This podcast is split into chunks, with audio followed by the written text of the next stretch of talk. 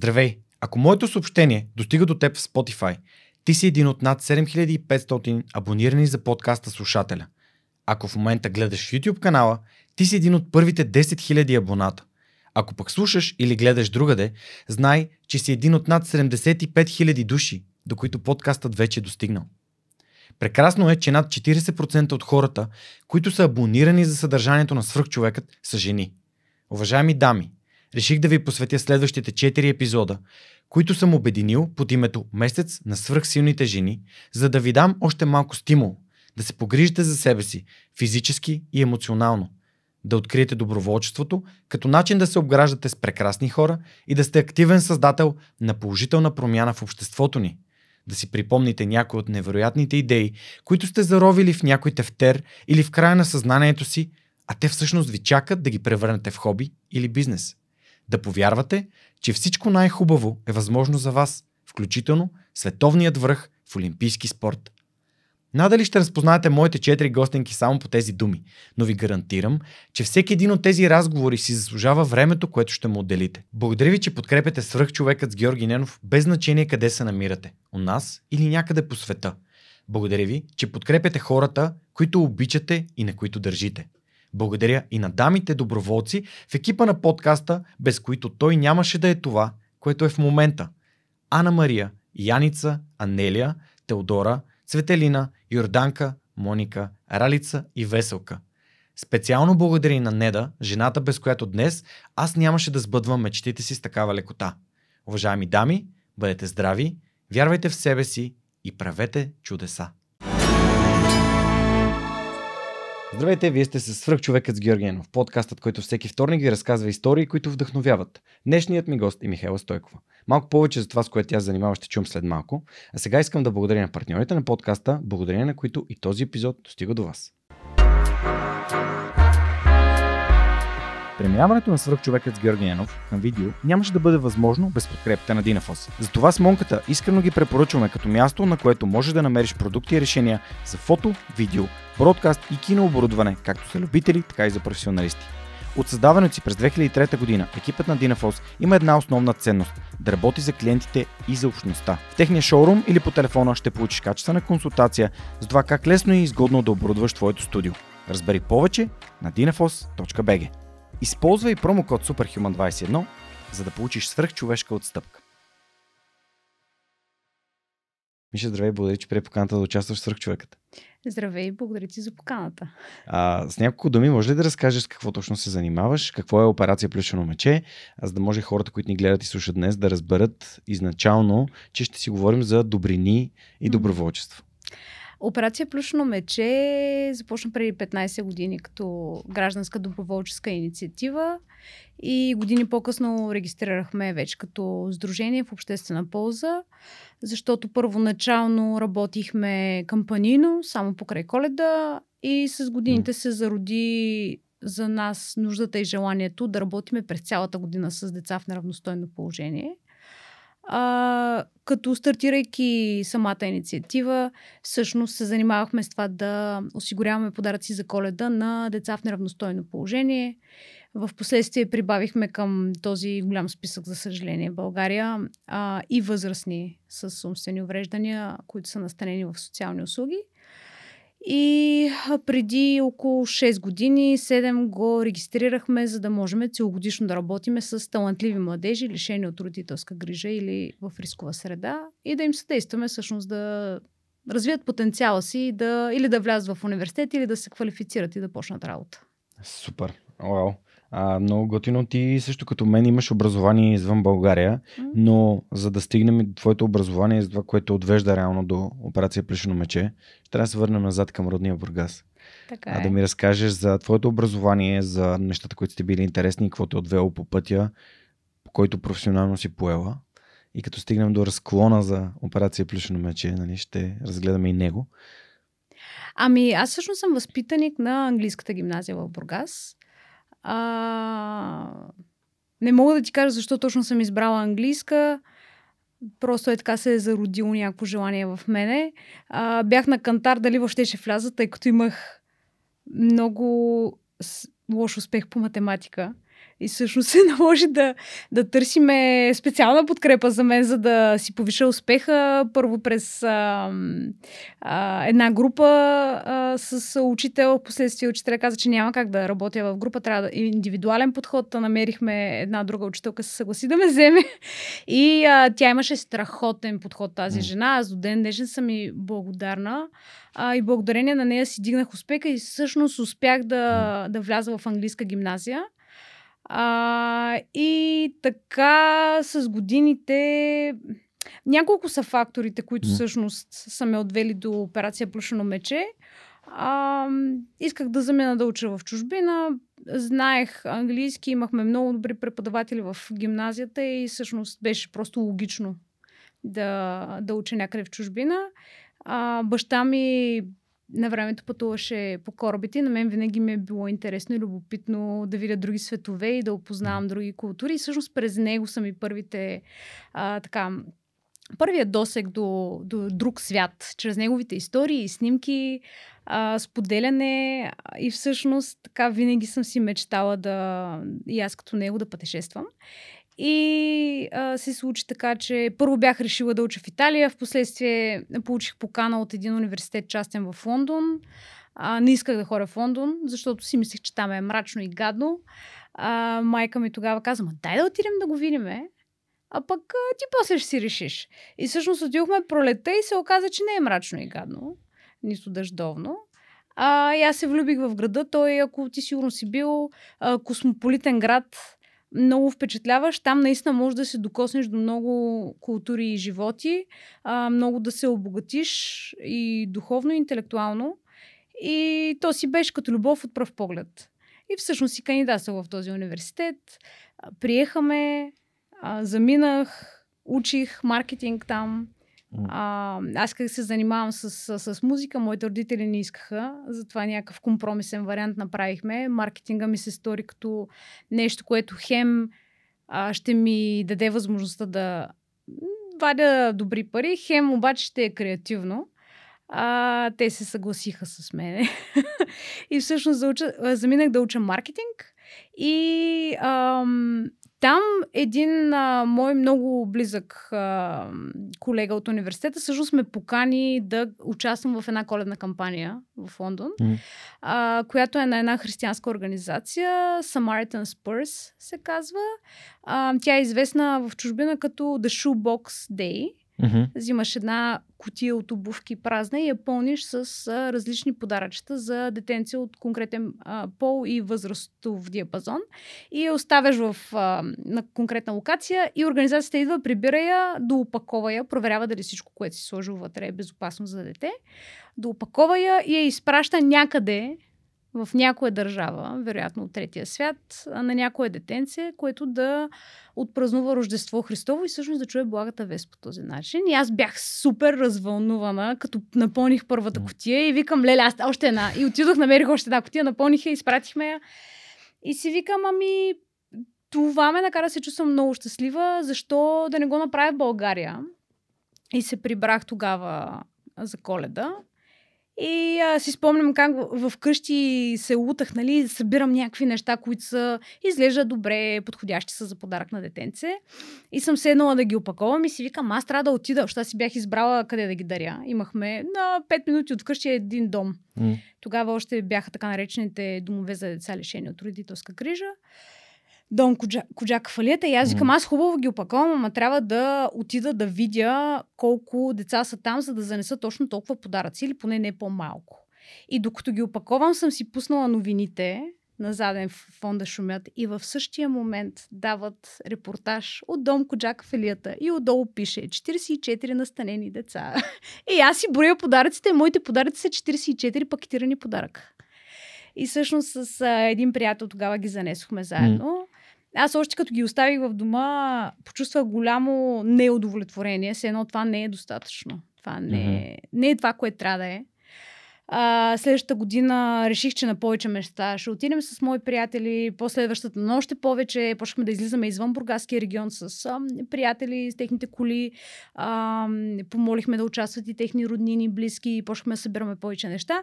И то някакси по много естествен начин се разрасна в годините. После аз се върнах в България, бях малко в Бургас, преместих се в София, почнахме да го правим в Софийски регион и Бургаски регион. И по естествен начин mm-hmm. почна леко-леко да плъзва и с цялата страна да се разпространява. Всъщност, тази, как да кажа, това усещане за удовлетворение, когато правиш нещо добро и при мен една от водещите причини да го има свръхчовекът. Mm. Така че се радвам, че споделяш за това. А, да те, върна на, да те върна на образованието обаче, защото когато ходя по различните училища в България и общо взето децата в гимназия не знаят какво искат да учат. А пък един от моите приятели и гости на подкаста каза, ама чакай ти, при теб, всъщност те хората разбират, че някой вече прави това. Децата разбират, че някой вече е сбъднал мечтата им. Тоест някой вече прави това, за което те мечтаят. А, дай да минем през този процес, защо искам музика, защо нали, не е добра идея в конкретния твой случай, което не значи, че не, не може да е добра идея за всички. А, и да, а, аз самия съм живял в Лондон, но това ще го коментираме след малко. Да, разкажи ми за този целият процес, защото децата са объркани, моите хора са объркани. Какво трябва да уча, за да работя нещо, което ме изхранва, нали, както ти каза, да вадя, да вадя добри пари, обаче също време, също време да ми носи удовлетворение и удоволствие, че го върша, да не да, е, да не да е просто отивам там да работя, за да мога да кажа, ох, слава Богу, че дойде събота. А, когато баща ми пътуваше с корабите, а, ти знаеш как е живота на моряк. Сигурно имаш някой познат, който има Имам, баща, да. който е пътувал с корабите. Всъщност те доста време отсъстват. Нали, обикновено или 6 месеца тук, 6 месеца ги няма, или 3 месеца на 3 на 3. Баща ми отсъстваше дълги периоди от време, но ни пращаше колети. И аз имам много красиви детски спомени за един огромен кашон с цял клон банани те ги пращат с клоновете, mm-hmm. за да може да останат възможно най-дълго време а, да не се развалят. А, и измежду другите неща, които ни пращаше, ни пращаше касети, а, някои са забавни реклами или а, някакви скетчове на японски предавания. Обаче имаше касети с а, концерти на Тина Търнър и на Майкъл Джексън. И всъщност това ми беше първия сериозен а, досек до музика. И то не каква да е музика. И си спомням колко ме вълнуваше и как съм ги гледала многократно. И всъщност, според мен, оттам а, ми се заради това желание да се занимавам с музика. А, в последствие претърпях а, травма, защото един човек ми каза, че няма как да стане тая работа на много малка възраст. Че не можеш да пееш. Да, че не мога да пея, мен много ме заболя. А, и аз си навих на пръста, че аз ще се науча да пея. И всъщност седях а, сигурно поне една година вкъщи с, а, след училище с касетофона и си пусках касетки на Тони Димитрова. Е, и нали пеех нали с нея. Еми, от Бургас съм, да. И си пеех с нея, знаех и цялото творчество на Изус, си пеех с нея и всъщност се самоучех. А, после тайно се записах на уроци по пеене. После си признах, че тайно съм се записала на уроци по пеене. Когато дръпнах майка ми на страна и казаха, ви трябва нещо да ти кажа, а, тя много се притесни. Сигурно не, не знам какви ужасни неща са им минали през ума. И си признах всъщност, че съм се записала на уроци. А, и тя, нали, така Други го прие. хора си признават, че са пушили цигари, нали? Ти, ти си признал, че ходиш на уроци по Да, да. Как го прие? А, добре. Okay. Предвид това, че сигурно си е представила някакви драстично по-лоши варианти от това. А, после баща ми купи първата китара и ме подари за един July Morning. А, но вкъщи винаги си беше, това ще е хоби. Няма mm-hmm. да е и всъщност така те предотвратиха моето желание да тръгна да се занимавам професионално и аз а, съм благодарна за това. А, въпреки, че нали, не съм съгласна. На едно дете не трябва да му се казва, че нещо не може. Остави го да се пробва. Остави mm. го дори в пробата си само да се разочарова. Може да го навигираш по пътя, но не му казвай, че не може. Mm-hmm. Това е огромна травма за това дете. Аз тази травма съм си я изчистила, но дълго време си спомням, че до тинейджърските години си я носих. И всъщност се опитвах всячески да докажа, че аз мога. И стигнах до някакво ниво. Всъщност успях нали да почна да пея, що годе по-добре, така да преодолея сценична треска. Mm-hmm. А, така че много съм научила от този опит, дори от това отрицание, което получих в рана. Аз бях първи клас, като ми казах, че няма стане тази работа. А, и всъщност оттам а, вече, нали, пък аз съм си творческа натура, искам да творя нещо свързано с изкуство, но нашите като казаха не, айде маркетинг. Но си спомням, че учих маркетинг, да, имаше интересни неща, после се върнах в България, тръгнах да го практикувам. Но имаше един период от време, в който аз се събуждах а, и си мислех, ми аз за какво ставам сега да хоря на работа, какъв е смисъла на това цялото начинание. Тоест, моята работа не ми носеше удовлетворение. Mm. И аз се чудих, а, нали, защо още съществувам. Ако просто ще хора на някаква работа, която не ми носи значимост и нали, някакъв смисъл. Mm-hmm. И тогава, след едно пътуване в, а, с майка ми в а, Индия, аз си казах, виж, аз бяхме в Индия, аз си казах, виж, аз трябва да се занимавам. Искам да се пробвам се занимавам с музика, искам да замина за София, искам да уча музика там. И тя ми каза, ми, хубаво, аз вече те подкрепям. Що ми искаш, отивай. И дойдох в София, записах се в много български, учих една година компютърно музициране.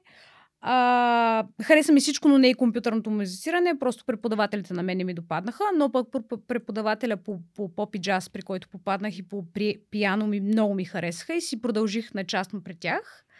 А, занимавах се известно време с музика, пробвах всякакви неща, претърпях а, нали, още едно голямо разочарование. Исках да се отделя от целия процес, защото музиката почна да ми носи много болка, вместо да ми носи радостта, която ми е носила преди. И всъщност тогава си спомних за една друга моя мечта от университета да замина за Африка. И си казах ми, тя тая мечта от преди 6 години, аз ако не я реализирам сега, кога ще я реализирам? А, заминах за Африка и като се върнах, нещата с мечето някакси тръгнаха.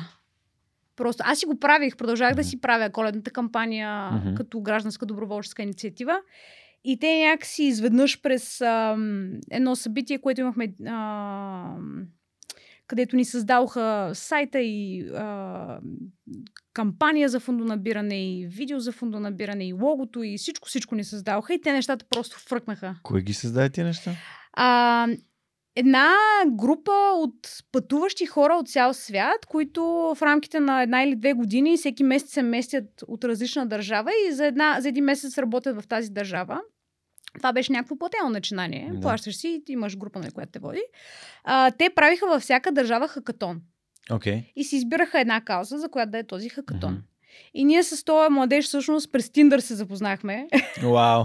Нищо не, не, не, из, не прехвърчаха искри, но свършихме нещо работно, което беше много сладко. Защото всъщност се оказа, че хората през Тиндър могат да работят. А, да, излязохме, видяхме се, запознахме се, харесахме се като приятели и той ми разказа за това, което правят. Аз му казах, ти знаеш, че ни, аз се ръководя нещо такова. И всъщност те тогава в наша полза създадоха в рамките на 36 часа създалха облика на това, което сме днес. А, с платформата за даряване, там нали, един българин, а, Дидо ни я създаде, ние до ден днешен си работим с него, той а, е страхотен човек и от, до ден днешен отказва да му даме пари за това, което прави за нас. А, и всъщност за 36 часа те дигнаха цялата организация и ние имахме вече някакъв ам, много професионален вид на всичко, което правиме. И те просто нещата тръгнаха. Но трябваше да, трябваше да преживея истинско разочарование в музиката. Трябваше да замина за Уганда, mm-hmm. там да доброволствам, за да се върна в България и всичко това да се случи. Добре, аз пак ще върна пък на едно нещо, което ти каза за майките и вече те подкрепям. Как mm-hmm. го разбираш това сега, гледайки го?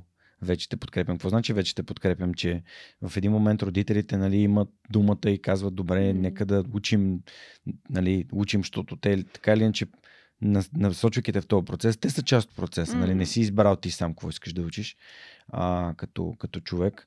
И, и вече те подкрепям. Дали е свързано с това, че ком, комуникираш, това, че нещото не ти носи вече удоволствие и удовлетворение, и че това не е твоето нещо. Mm-hmm. А, защото някои родители просто не.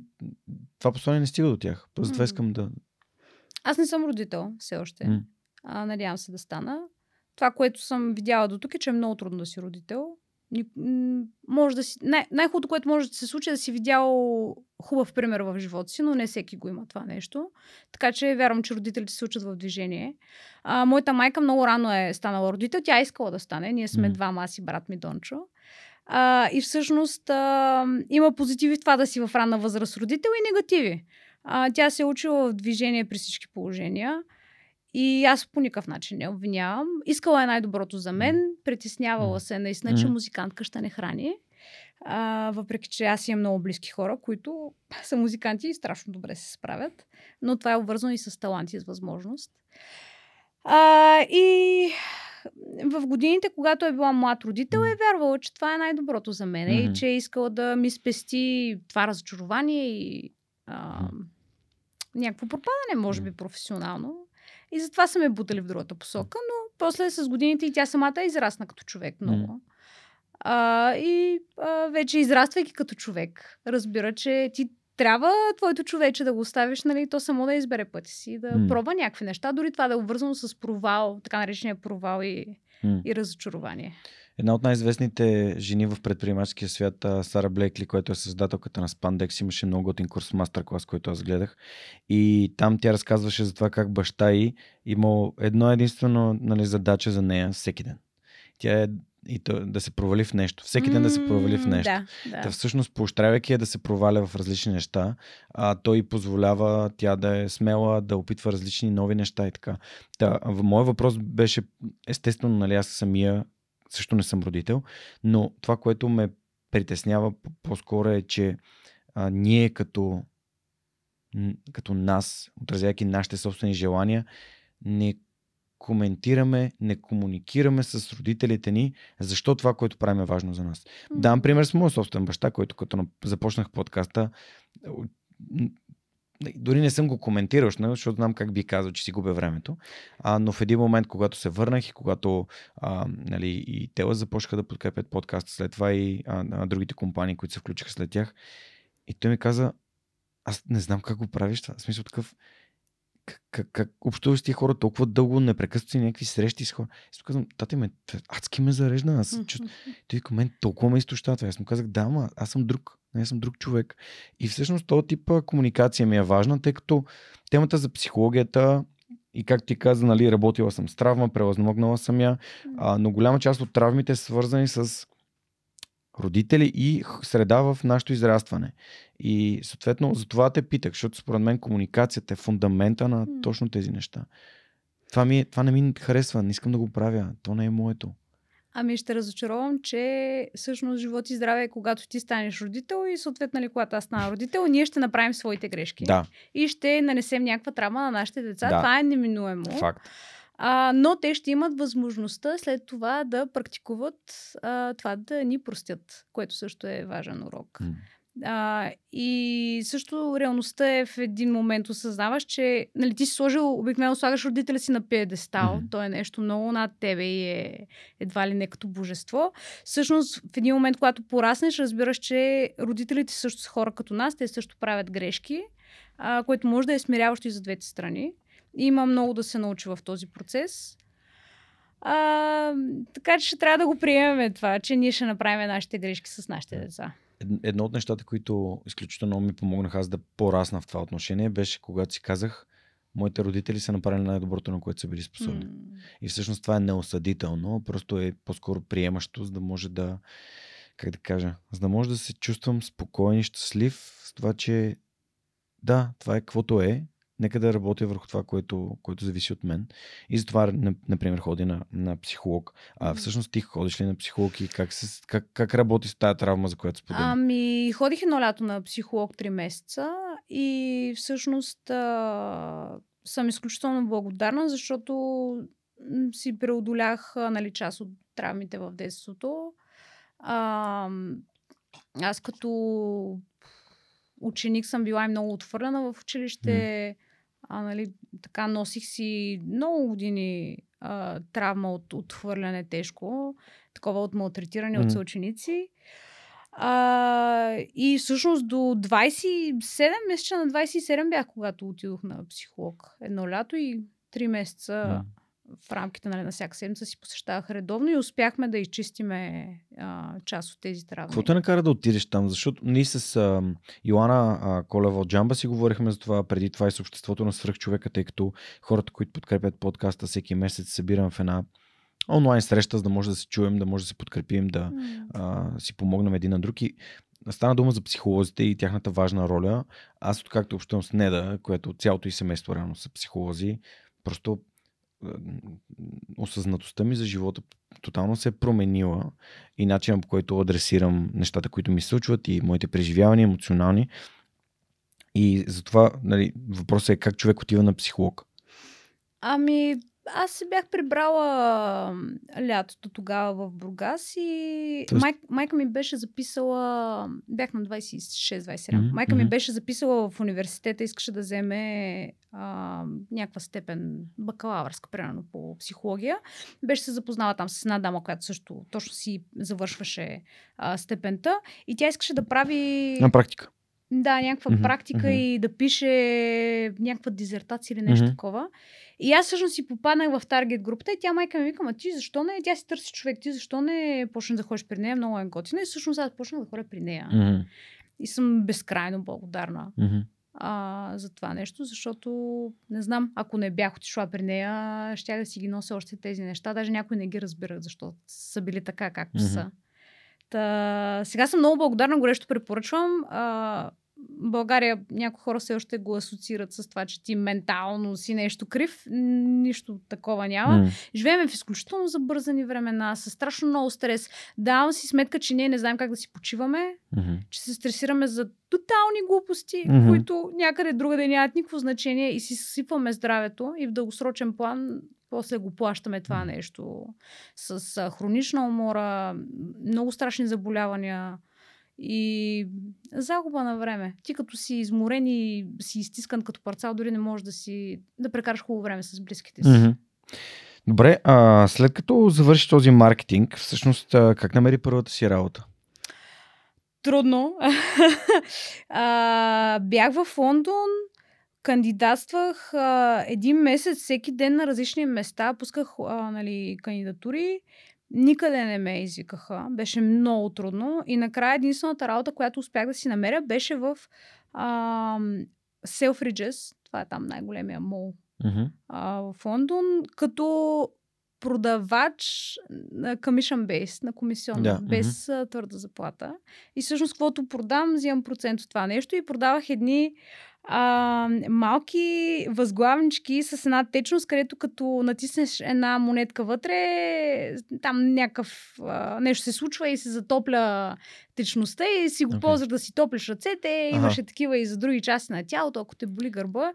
И всъщност това нещо го продавах а, на крак по цял ден в а, мола. Дори не бяхме в магазин, бяхме в такъв външен киоск. Да, да. А, Павилионче. Павилионче, точно, Да. да. И аз а, съм благодарна и за този опит. Всъщност а, много се научава от това да продаваш нещо, каквото и да било, на хора. Всякакви хора, защото си в Лондон, всякакви хора минават от там. Беше интересно и трудно. Беше е, един от най-трудните ми периоди в живота, защото си, леле, спомням си, нямах пари за обяд единия ден и не ми достигнаха някакви пари за обяд. Отивам да си купя обяд и м, дам някакви спагети или нещо топли. И съм се наредила на опашката и не ми достигат примерно 10 цента или някакво нещо такова. И а, жената обаче не, ви трябва да си го платите, нали това. И аз не знам какво да правя и човека зад мен видя, плати ми ги, даде нали 10 цента. Аз си взах отвънка и се разплаках.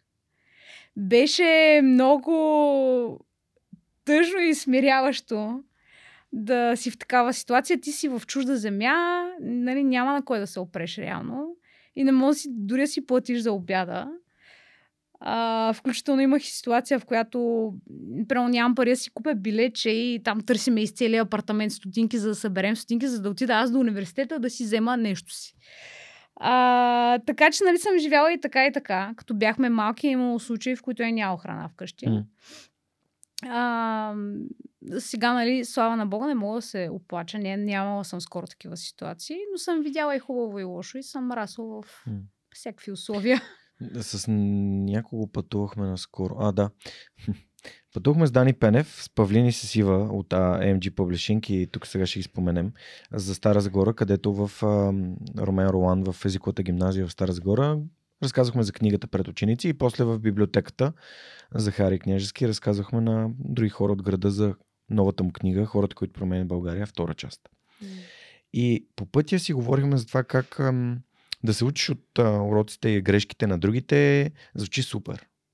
Но реално, ако ти не си поставен и не преживееш тази ситуация, почти нищо не научаваш. М. И всъщност точно това е част от магията на, на, на това да направиш грешка, е тя да ти се случи на теб и ти да го преживееш това, че а, а, нямаш пари или че а, нещо лошо ти се случва, че някакви хора ти помагат или пък тотално нали, не, не те забелязват. И това, това те учи, то те изгражда като човек. Така че това, което споделяш, нали, много ти благодаря. А, доста от моите гости са споделяли, че са били без кажи речи никакви възможности.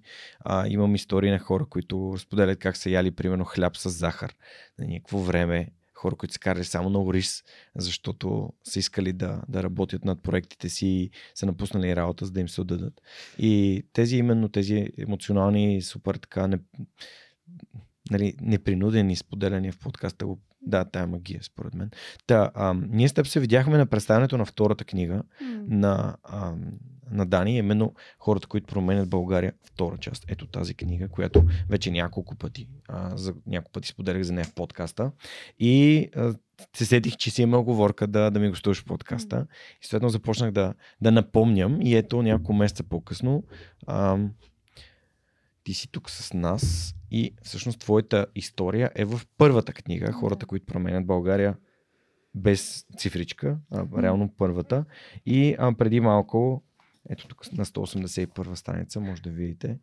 Имам си даже вече е надписана, защото съм си оставил книгите тук. Явно свръхчовеците, които минават, могат да... А, ти си буквално след а, Ива и Йоана от Джамба, което и двете са вече са ми гостували в подкаста. Та, тук заглавието на на това, което а, Дани е написал, е там, където има проблеми, има потенциал да твориш. А, защо? А, как, как ти дойде, нали, ето, ето, ето ти проблемите, нали, реалните житейски проблеми. А как ти, как ти дойде тази мисъл? Как ти, ам, как живота ти те отведе до, до това заключение, че проблема е нещо хубаво? Ами, проблеми ще има винаги. А, Понякога ще са наши, понякога ще са чужди, понякога ще са чужди, които засягат нас. Ако, да кажем, базисните ни нужди са адресирани, а, тоест, нали, имаме възможността, сега не сме гладни, жадни на улицата, боси и голи, имаме възможността да отделим време да помогнем на някой. Реалността е, че ние имаме тая необходимост като хора и аз го виждам все повече в работа, в която работя. А, без значение къде се намира човек и какво работи, може да е нещо много лъскаво, може и да е нали, нещо най-обикновено, няма срамна работа. Човека има нужда да е полезен и да се чувства значим в а, общността, в която живее. И всъщност ние ме, аз вярвам, че има едно такова вродено, тая нужда и необходимост е вродена и всеки търси в днешно време как да, да бъде от полза на някой друг, а, което носи нещо за нас, обаче носи нещо и за другия човек. А, и, и, и всъщност, да, това е, това е моето усещане за особено хората около мен. Значи, ние работиме с страшно много хора и най-различни доброволци. А, някои може да работят на няколко места, някой може да примерно мъжа им да носи парите вкъщи, съответно те да не работят. Всеки има тая необходимост. Някой може да, да е самотна майка с две деца, примерно, да иска да доброволства. Някой може да е в IT сектора да взима много пари да иска да доброволства. А, ние имаме тази необходимост и а, хората все повече купнеят за това нещо. Някакси искат да си нахранят душата с това. Защото в момента сме станали експерти в това как да материално да се нахраним. Не сме лишени от нищо. Всичко си имаме и по много в излишък. Обаче, за сметка на това, душите ни гладуват. А България е перфектното място да си нахраниш душата, защото проблеми колкото искаш. Mm-hmm. Просто си избери и почвай да ги решаваш. А, и когато има ефект от твоята дейност и действия, това е голямо, голяма награда за тебе и за другите. Просто да видиш някой да се усмихне, да го изкараш от кофти ситуация, да му дадеш уменията или насока как той сам да излезе, е изключително награждаващо. Mm-hmm. И някакси ти дава ти смисъл. Иначе защо си тук? Само да консумираш и а, да, изоби, да изобилстваш някакви неща и да се забавляваш. Това ли е смисъла? Тук каза нещо много ценно, че всъщност има проблеми и трябва да ги, нали, да вземеш някакви проблеми да започнеш да, да, да го решаваш. Mm. А, понякога изпадаме в ситуации, в които очакваме някой друг да решава нашите проблеми или изобщо проблемите и не, не правим нищо, а също времено, освен да се оплакваме. А, да, това според мен, което отличава доброволците от другите хора е, че доброволците доброволно нали, се включват в някакви инициативи. А, включително доброволците създават такива инициативи, но доброволците са а, дейни, т.е. те извършват действия. А, много ми се иска да разбера, защото всъщност ти в ролята си на човек, който доброволства и помага чрез а, тази кампания за кутиите а, и така нататък, можеш просто да си, ха, правите тая година, ще отида, ще дам кути и това е. Това е окей. Okay. Но ти си казала, окей, аз мога ли да го направя това в моята държава? Мога ли да го направя там, където смятам, че има нужда, където познавам средата и, и такива инициативи почти не се случват, почти няма. А, как се прехвърля тази лична отговорност? Защото а, Йоанна каза, че личната отговорност е фундаментална. Аз го вярвам, не е тук свръх човека, mm. кой държи всички проблеми и всички решения в собствените си ръце. Та, според теб как се случва това? Да осъзнаем, че от нас зависи и трябва да действаме. Ами, то първо идва от възпитанието. Каква среда си израснал и кои са ти били авторитетите. А, трябва да имаш някакви морални ценности, устои, принципи, а, в които живееш и които не предаваш. А, дори когато стане много трудно. И всъщност аз имам късмета и прекрасни хора да са ме отгледали. Баба ми, дядо ми, майка ми, баща ми. А после съм имала други авторитети в живота ми, които са допринесли за развитието ми. А, и човека, който съм станала днес. И има едни такива хора, които се появяват, казват нещо и то остава с тебе. Ти после може да не ги видиш. Аз а, това си остана с мен една моя колежка в университета. Даже не си спомням коя беше, не си спомням как изглежда, не си спомням името, но ясно си спомням тя как на една лекция каза. Ако виждаш проблем, го разреши. Ако нямаш право да мрънкаш за проблем, който не си готов да разрешиш. В смисъл, ако има проблем, ти трябва просто да влезеш и да го разрешиш. Не става да мрънкаш. Изби, избираш си. Или, или сядаш и го разрешаваш този проблем, или го гледаш, ама не мрънкаш. В смисъл едно от двете, не може и двете. Това в Лондон ли? Да. Тя беше от чужбина, не беше българка. И аз как ми и да. Всъщност, а... мрънкането не води до нищо. Абсолютно супер безсмислено е, освен, че ти разваля настроението mm-hmm. и губиш енергия. А, та така, сега тук от известно време си, си слагам това на везната. Мрънкането срещу професионализма. Искаш да си мрънкач или искаш да си професионалист? Защото професионалистите не мрънкат. Те просто действат. Сега има неща, които са извън нашия а, предел на възможности и влияние. А, разбира се, тогава оставаме на, на друг човек да действа. Аз не мога да разреша всички проблеми, но мога да се фокусирам върху един или няколко неща, които са в мой обсек mm-hmm. на влияние и да действам върху тях. Никой не очаква от един човек да разреши всички проблеми. Това е безмислено и няма да стигне до никъде този един човек. Но всеки от нас може да разреши някакъв проблем. Не всички, но един.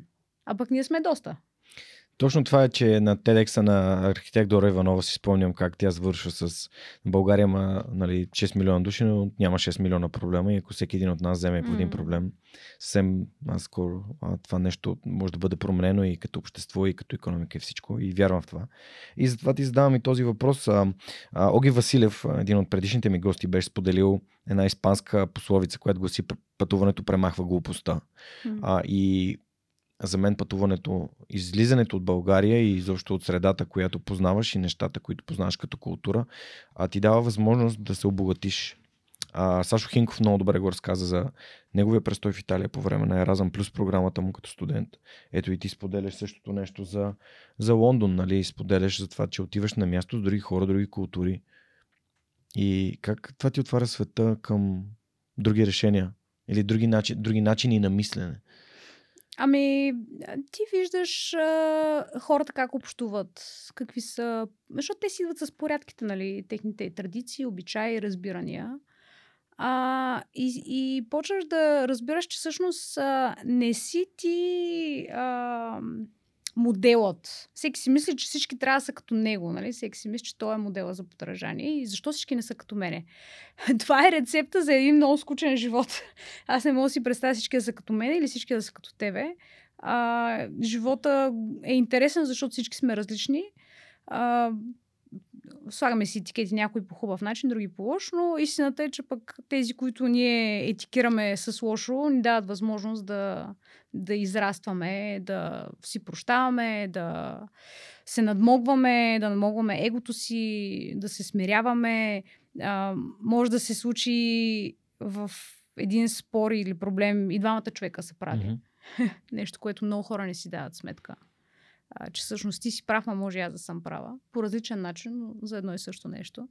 А, така че има голямо богатство в, в това да излезеш в чужбина, отвън, извън пределите на твоята земя и да видиш как се случват нещата някъде другаде и да си вземеш. Трябва да, трябва да си интуитивен, да слушаш, да си готов да чуеш другия, да чуеш историята му.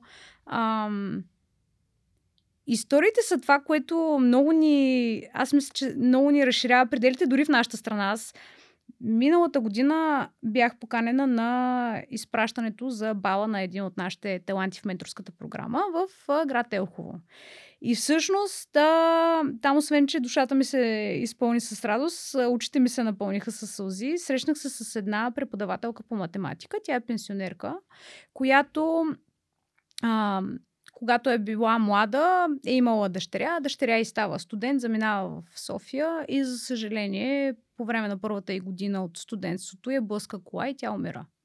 И тази жена, този преподавател по математика, всъщност а, посвещава живота си на това да помага на студенти безвъзмезно да се подготвят за студентство. Ученици да се подготвят за студентство и да влязат в университет.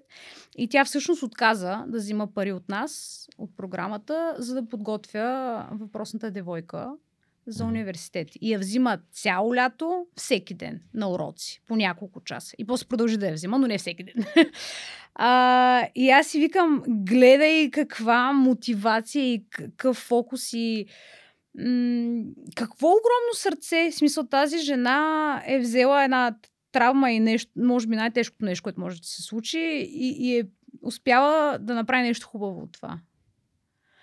И бях изключително възхитена. Някъде там в град Елхово има един човек, който променя нашата среда към по-добро. Аз може би няма да знам, никога няма да разбера на колко човека е помогнала и как е се е стекал живота им, но знам за този един човек и, и това ме насърчава, че доброто вирее навсякъде и всъщност тези примери могат да ни разширяват нас като хора и да ни правят и нас по-добре. Спомняш ли си името на този преподавател?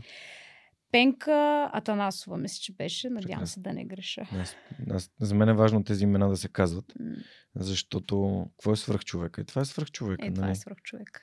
Да. Някой, който прави добро mm. а, и взима проблемите и ги превръща в решение. Да.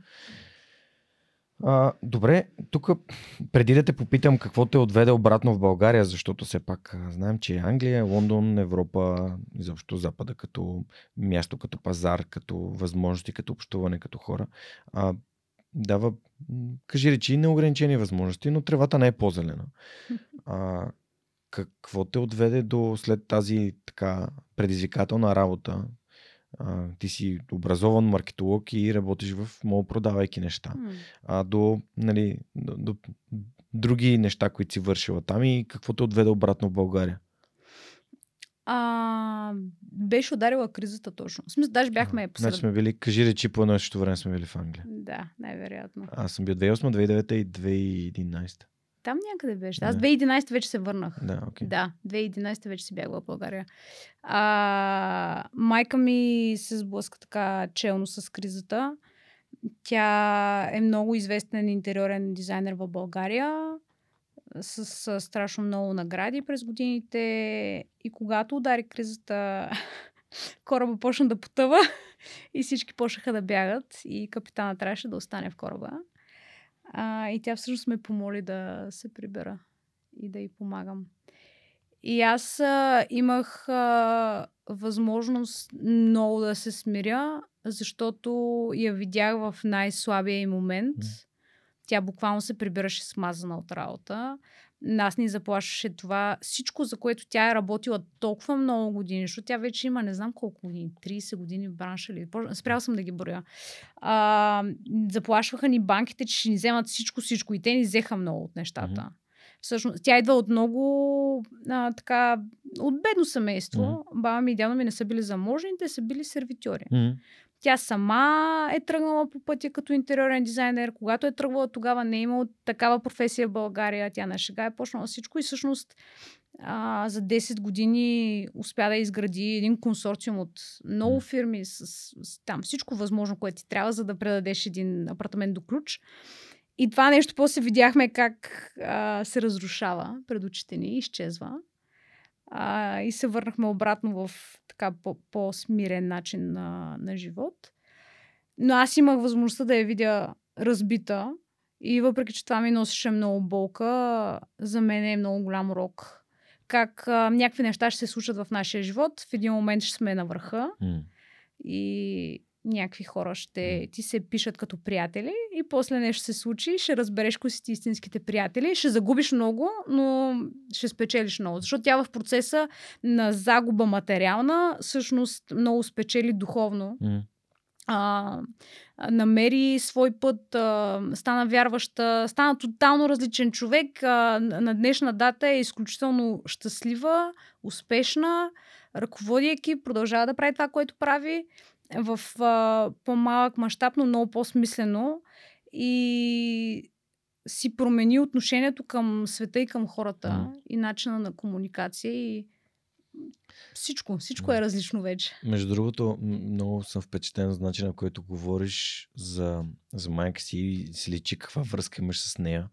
А, рядко ми се случва нали, да някой така да говори за за, за трудните моменти дори на собствените си родители. Защото това е такава територия, в която повечето хора не искат да, да влизат.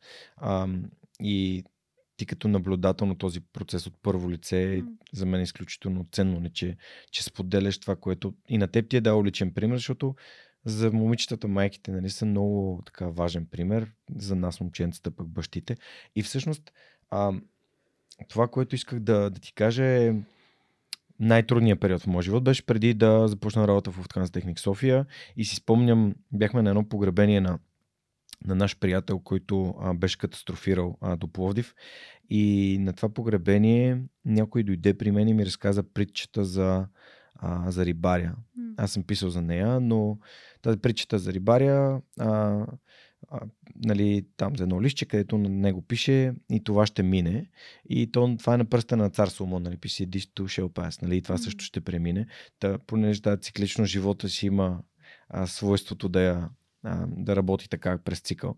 И в който някога си нагоре, друг път си надолу, но не знаеш, никога не знаеш в, дали в момента се насочиш надолу или пък се насочиш нагоре и трябва да тия мигове, в които наистина ти е трудно.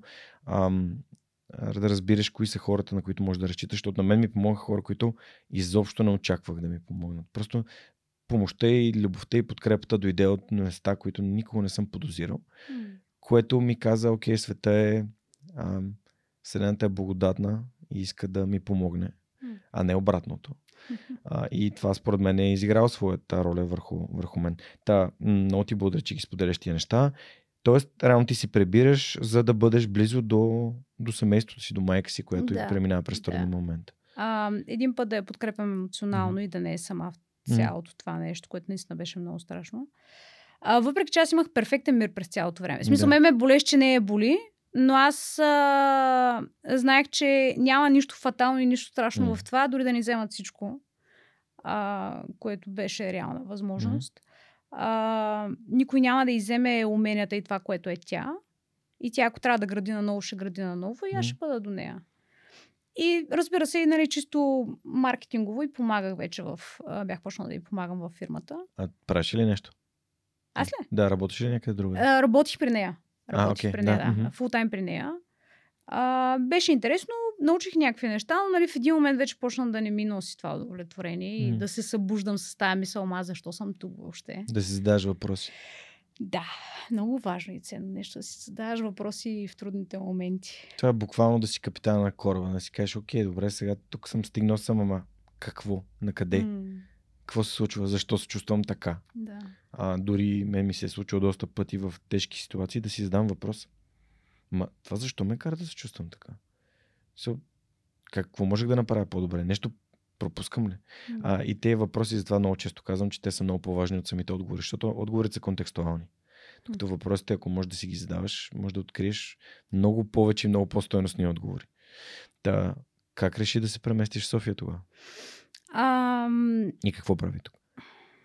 Аз затова вярвам, че няма случайности. Майка ми искаше да заминем за Индия, когато... м, Мгм. Примерно година след като се прибрах, тя почна да говори за това, е да заминем за Индия, което е типично за нея. Мгм. А, и аз как ми добре е да заминем за Индия и почнахме да се подготвяме. Аз тогава някаква любов преживях и всъщност въобще не се подготвях. Тя подготви всичко, предвид това, че почти нали, не знаеше М. английски, си направи проучване, къде, как ще ходим, маршрут, всичко. И всъщност заминахме и бяхме там около 50 дни.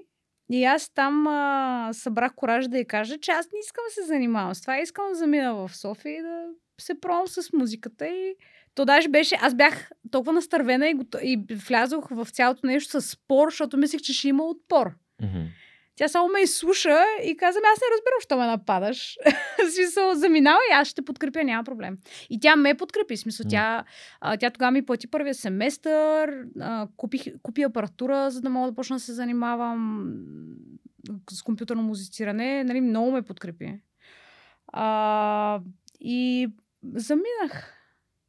Да, ти си дошла тук вече в много български да учиш. Да, да.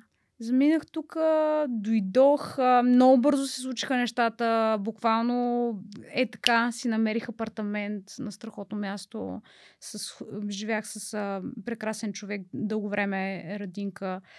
А, станахме си приятелки в последствие. Влязох в а, свинг средата станците. Там нали, стана една общност от приятели. И всъщност изпитах много хубави емоции, много тъжни емоции покрай разочарованието ми с музиката. А, някакъв вътрешен такъв емоционален бърнаут а, претърпях според мен след няколко години. Представях си, че ще наваксам а, и ще настигна моите колеги, които от 10-20 години са се занимавали с това. Аз за 3 години ще ги настигна. Няма шанс. Направих всичко по силите си, но почнах много да се пресирам и всъщност а, си дадох сметка накрая, че това не ми носи удоволствие. Да. И Не музиката е нещо напрежение. красиво, а пък вече за мен не е. Да. Да. А, Напрежението, което си създаваш. Сам. Да. Сам се натикваш на такива места, където никой не може да те Добре, вкара. как човек се отказва от мечтата си? Да, тук напоследък доста често се случва хора, които споделят за своите мечта. Ето, примерно, Йоана. А, задавам ти тия въпроси, защото вчера ми беше нали, запис с нея и тия неща са ми съвсем пресни в главата. М. Тя каза, че е дошла а, с танци от хореографско училище от Плевен и тя попада в НПО сектора, в този, М. който си ти, покрай маркетинга пак. А, и всъщност нейната кариера я отвежда до това да бъде доброволец и то да си носи това удовлетворение, което нали, ще питам по-късно и за ценностите, но тя го подкрива пътя по друг, малко по-различен начин.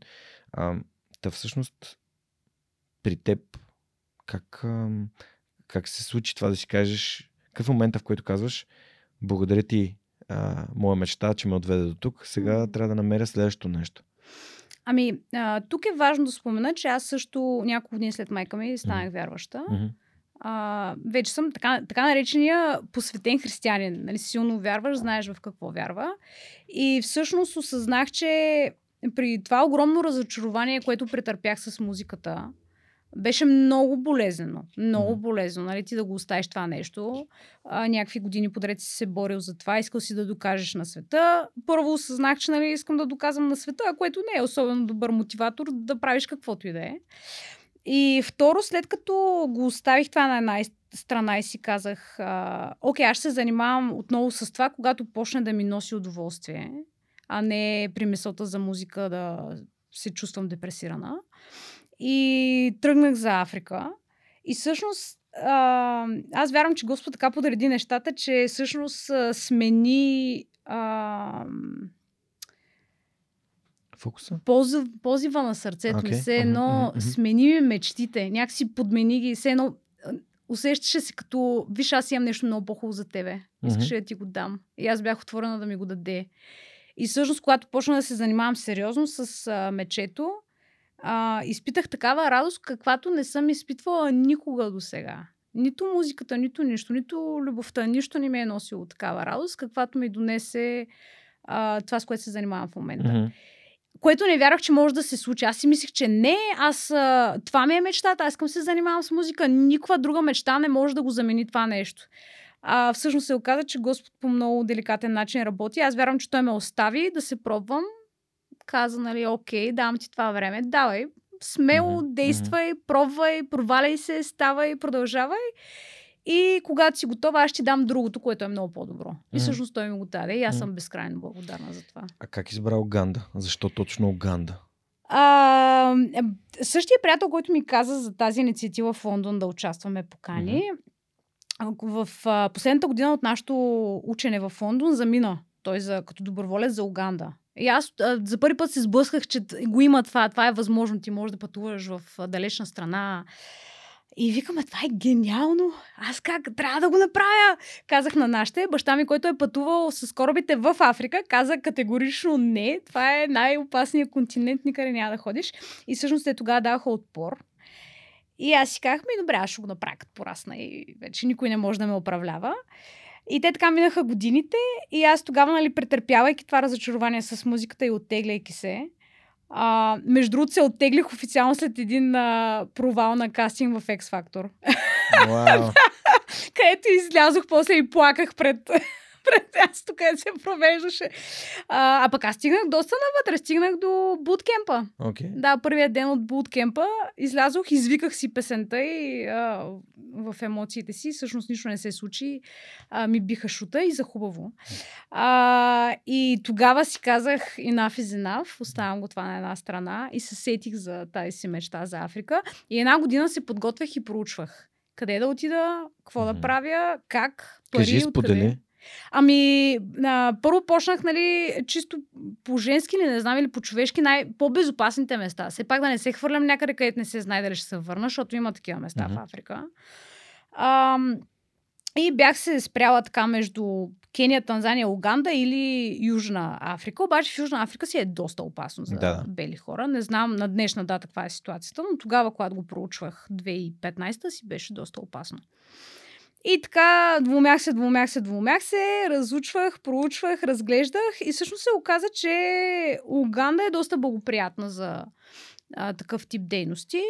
И е много красиво място и не беше скъпо и абе, стори ми се супер място и почна да се подготвям за там. Намерих една международна организация, която праща доброволци, работи на местно ниво с различни проекти. Харесах си един проект за деца, с деца и заминах. А, направих един фандрейзинг, за да мога да събера част, по-голямата част от парите.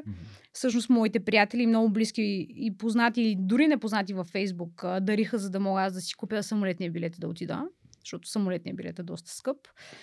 И а, заминах, бях там 3 месеца, едно лято и пф, се сблъсках с огромна бедност и неописуемо щастие в същото време. В смисъл, хората там нямат нищо, обаче са супер щастливи. Буквално нямат нищо. В смисъл, те имат, примерно, евентуално имаш нещо като обувки, Да. примерно джапанки, ама това е. не, не е задължително условие. И живееш в а, някакъв куптор. Да. Между... Ако имаш. Да, да, възможност. много ще ми е полезно да разкажеш за това, защото аз имам двама, познавам двама души, които са били, поне с двама сещам на първо четене, а, Даката Боянов, който е бил учител да, там, го познавам. и Дани Делибашев, който него. мисля, че също е бил в Да. Уганда. Той още си хори, даже може и в момента да е там. Така ли, супер, да. Да. А, всъщност тях запознавам, разбира се, на различни места. Дани също е доброволец, пък с. Даката запознах на едно, на едно събитие Училище за бъдеще, на първото издание на Училище за бъдеще, на моите приятели и свърхчовеци Ваня Ананиева и Жустин Томс. Даже съвсем скоро ще има и Училище за бъдеще 6, което се проведе в Бургас. Е, Да страхотно. кажа в края на април, ако не знаете какво е училище за бъдеще, това е семинар, конференция за учители и директори, които ам, биват срещнати с много интересни, вдъхновяващи хора, а, които помагат на образователната система да работи по, по-ефективно. Така че, ако а, ви звучи интересно, може да, да, да, да проучите в интернет и да, да гугълнете самото събитие или да ми пишете, аз ще ви изпратя линк. Та всъщност, а, разкажи ми за Уганда и за място, където нали, нямаш вода, нямаш храна, нямаш къща, нямаш е, обувки, обаче си щастлив човек. И същевременно в България имаме безплатна, безкрайна вода. Общо взето всички базови нужди ще са незадоволени, обаче е изключително много мрънкаме за това, че нещо друго ни липсва. Тоест, това не си ли гоним опашката по някакъв начин? Да. Ам, не мога да ги обвиня хората. Сега ти, ако не си виждал едното, не е задължително да знаеш М. за другото. Да, да, да. Ам... Уганда е друга планета. Беше отново много смиряващо и, и, и, в същото време някакси сърцето ти ликува. Виждаш, че нямаш нужда от много, за да си щастлив. А, хората там си се справяха по някакъв начин. Някои гордо си... Примерно голяма гордост е там да имаш собствен бизнес и това се изразява в това да имаш моторче, с което предвиждаш хора. Така наречените бода-бода. Те са едни три местни мотори. Ти ако си шофьор, можеш да вземеш още двама пътника и ти, те ти плащат за услугата да стигнеш от точка А до точка Б. Това е бизнес. Мгм. И всъщност ти си един горд гражданин, който сам се издържа чрез това нещо и беше голяма гордост да си изплатил моторчето и да имаш собствено моторче. И те си в края на работния ден а, си го изкарват нали, прямо пред къщата и почват да го мият там с мъркуч с вода. А, да си го чистят и да се грижат за него, защото това им е нали, целият живот и цялото препитание благодарение на този мотор. А, и те много си ценяха всъщност малкото вещи, които имат. А, примерно, голяма радост е да имаш обувки и раница за училище. Или не, въобще да можеш да ходиш на училище. Мгм. Това не беше даденост там.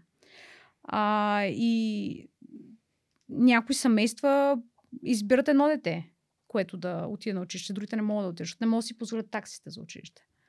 Аз срещах хора, които малки и големи. Срещнах се прямо с беше станал, някой се беше натровил от нещо, ходихме до болницата и аз, докато чаках на отпреде, се заговорих с пазача. Той беше някакъв млад мъж, примерно на 25 и неговата мечта беше да учи. И Мгм. всъщност той а, сега работеше на, тогава работеше на две или три места, за да може да събере пари, за да почне да учи. А, а пък идваше, ако аз съм била в Южна Уганда, той беше е, родом от северната част и каза, че примерно от няколко години се е прибирал вкъщи, защото билета за да стигне до там е много скъп по неговите нали, възможности. И той всъщност, а, каквото не заделя за образование, го заделяше за семейството си да го праща там при тях, за да могат и те нали, по някакъв начин да са обезпечени. А, и аз си викам, гледай каква мечта. Мечтата му е да учи. Това му е най-съкровената мечта на този свят, просто да отиде на училище. Пък ние това тук го имаме. Е така, като зададено смисъл. Дори не се замисляш. А, така че да, много смиряващо и така отварящо очите. Аз там културен шок не преживях. Преживях културен шок, като се прибрах. И всичко ми се струваше супер безсмислено. Някакви хора се разхождат по Витушка и да пият кафе, си купуват чанти и да ходят в мола. Е, в някакво безвремие бях а, изпаднала, като се прибрах. и а, единственият ми лек беше, че аз бях решила, че ще се върна там. Даже бях решила, че ще замина там да живея. Майка ми беше съкрушена. Още на летището моите приятели ме посрещат, най-близките ми приятели ме посрещат с а, а, питка, миродия и лютеница и там един надпис Музунго, което означава бял човек на техния език. И майка ми с тях и тя като ме видя още и вика ти си решила да се връщаш там да живееш. Аз викам да. И на нея се напълниха очите с сълзи. Последствие не се върнах да живея там. Очевидно. Да, отидох още две лета по два месеца и нещо. А, след което спрях да ходя, после удари пандемията и а, не съм ходила там от доста време. Липсва ми и бих се върнала. А, продължавам да работя на местно ниво дистанционно с хората там. А, след като се върнах първата година, а, тук благодарение на едни страхотни дами, а, които докато аз бях там, те организираха и се погрижиха за някакви тонове дарения. Успяхме да съберем а, дрехи, играчки, майко мила. а, Диди, Хриси, Олеся, това са част от дамите, които се погрижиха въобще да пристигнат тия неща, да ги сортират, да... Ние много от нещата всъщност ги раздавахме на други организации в България, защото ние не можем да пратиме толкова много тонове дарения за там, то това нещо струва пари. И всъщност аз се прибрах... За Уганда. За Уганда, да. Мгм. Досортирахме някакви неща, събрахме от някъде пари и пратихме към 115 кг дарения към тях. Успяхме по някакво чудо да ги освободим там от митницата, защото това е много труден процес. И стигнаха до тях и всъщност последствие аз почнах да си работя с тази организация на място. Те са един а, така наречен кризисен център, не е точно сиропиталище, е кризисен център а, за дечица изоставени, като те първоначално работиха с деца между примерно 2 и 6 годишна възраст, после се преориентираха и почнаха да взимат много бебета и всъщност беше като тип safe haven за Да. да. изоставени бебета. И аз а, втората година имах възможност да се грижа за изоставени бебета, което беше много интересно. А, отново много смиряващо. Да. И всъщност съм, бях като а, мултитаскинг някакъв, примерно, нали, те са пет бебета в една стая и то едното като ревне събужда половината и ти почваш нали, да се грижиш за всички сам в стаята. А, включително имаше едно бебе, което а, имаше детска церебрална парализа и за съжаление малко след това аз- като се прибрах втория път, то почина. А, и полагах грижи за него конкретно и беше така... И, смисъл, там времето спира и ти, ти, ти се фокусираш върху една задача и тя за някой може да се струва маловажна. Защото примерно аз много време прекарвах с това бебе да правим едни специални упражнения за раздвижване, тъй като сигурно знаеш, нали, много е важно при такъв тип а, диагноза да едни специални упражнения се правят, за да може тялото иначе се сковава на детето и то, нали, шанса после да съвсем да не може да се движи е много голям. И ние правихме с него всеки ден едни упражнения. А пък то, нали, детето го боли, защото то просто такава, такова е Да. заболяването, че ти като се опиташ да изпънеш единия крайник и то, нали, го боли, обаче и ти я виждаш тая болка, но в същото време знаеш, че помагаш и е някакъв такъв процес болезнени за двама ви по различен начин. А, и после то, като почина на мен беше много тъжно и се обвинявах, нали, не можеш ли да направя още нещо. А, на днешна дата вярвам, че е било времето му и че вече е на друго по-хубаво място. А, но дори от тия малки неща, нали, днеска може да изглежда някакво супер безсмислено, но аз, за мен ми е останало. Мен това нещо ме е променило по някакъв начин. Защото си присъствала там. Да, Защото си била там. В смисъл, присъствала там, имам предвид всяко, едно- всеки един смисъл на думата. да. За мен е един такъв а, момент, а, в който научих. Даже аз по принцип аз определям като вярващ, но не религиозен. М, И имам един, един любим така, ам, една любима като молитва и то е The Serenity Prayer. Uh, God grant me serenity to accept the things that I cannot change, the courage to change the ones that I can and the wisdom to know the difference. Нали? Uh, Господи, дай ми смирението да приема нещата, които не мога да променя, кораж да променя тези, които мога а, и мъдростта да ги различавам. А, та всъщност а, такъв тип неща, свързани с загуба на близък човек, който ти си бил нали, въвлечен, те карат да, да преосмислиш, окей, аз направих ли всичко, което зависеше от мен и а, когато той е в миналото, просто ти казваш да, ако да, окей, ако не, нали, какво мога да науча, как мога да направя така, че това повече да не се случи и да бъда по-подготвен. И ето сега земетресението също е много такъв добър пример, че колко от нас се чувстват готови да, се, да посрещнат такова нещо. Не да помогнат, но да посрещнат сами това нещо, ако се случи, защото то, ние сме си на, на разлом и това е Да. статистически е възможно да се случи. А, и то както последните три години е тръгнал света, нали, те всякакви такива безумия се случват и те, те се случват да не изпитат по някакъв начин. М. А, да, та всъщност това, което исках да кажа е, че а, когато нали, се завръщаш в България и, и си била на такова място, където наистина всичко е нали, важните неща са наистина там. Те свързани с живота и смъртта.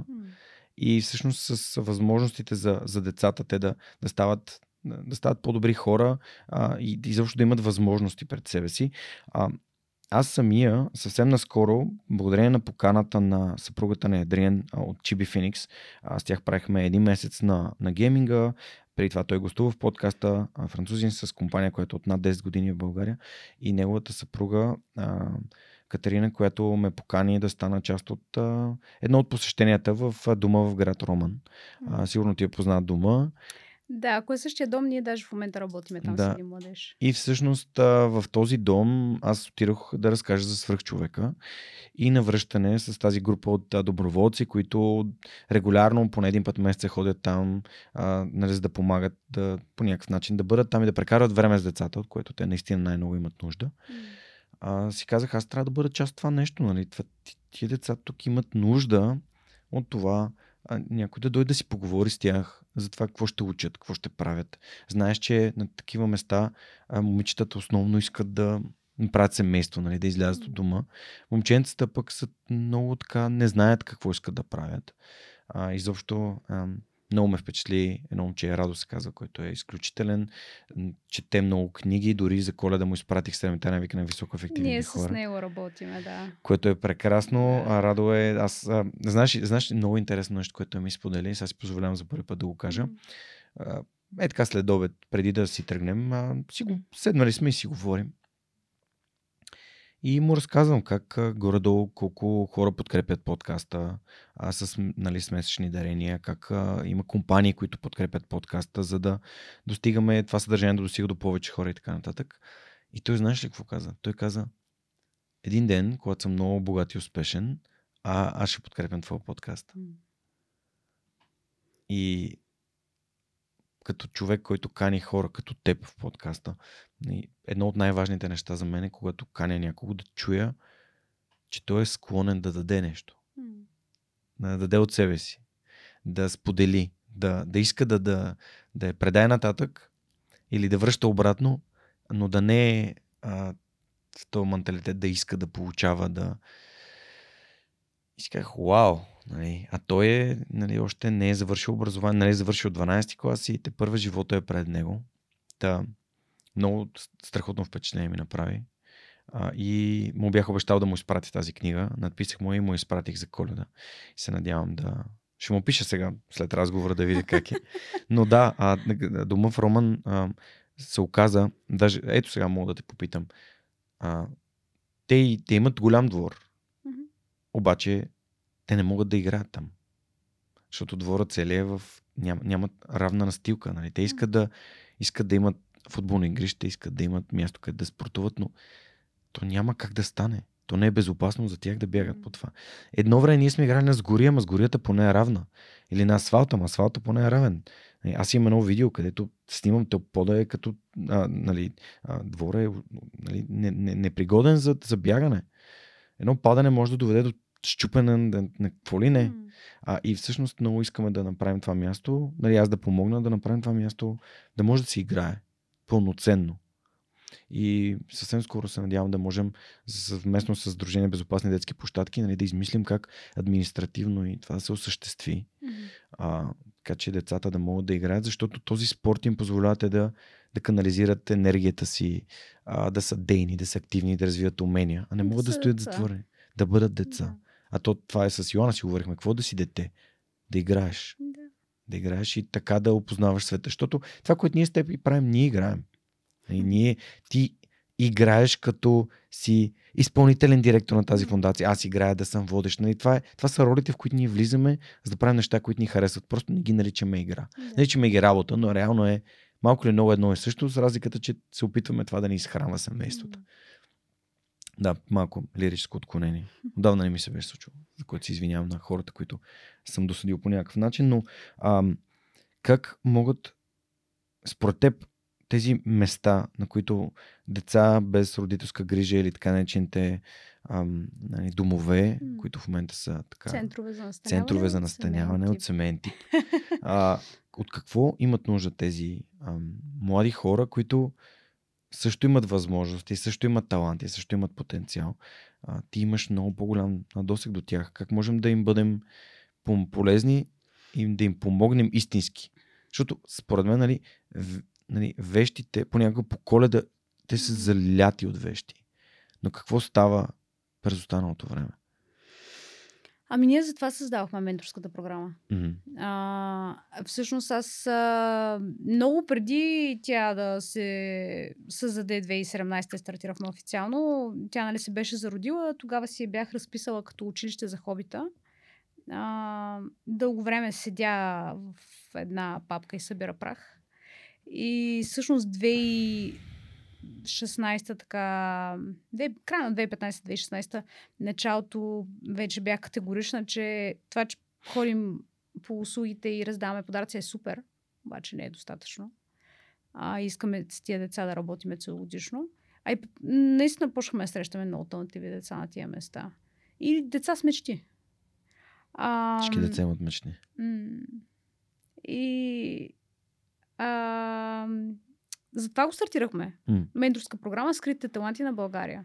Всъщност, вкарвайки в живота им хора, на които им пука и са готови, влизайки в конкретни роли и рамки, да им съдействат, да ги насочат, да ги подкрепят, да ги изслушат, да са авторитет за тях, да им дадат добър пример, да ги информират какво mm-hmm. предстои, какви са възможностите, какво е реалистично, mm-hmm. да им помогнат да изградят реални представи за бъдещето и позитивна себеоценка.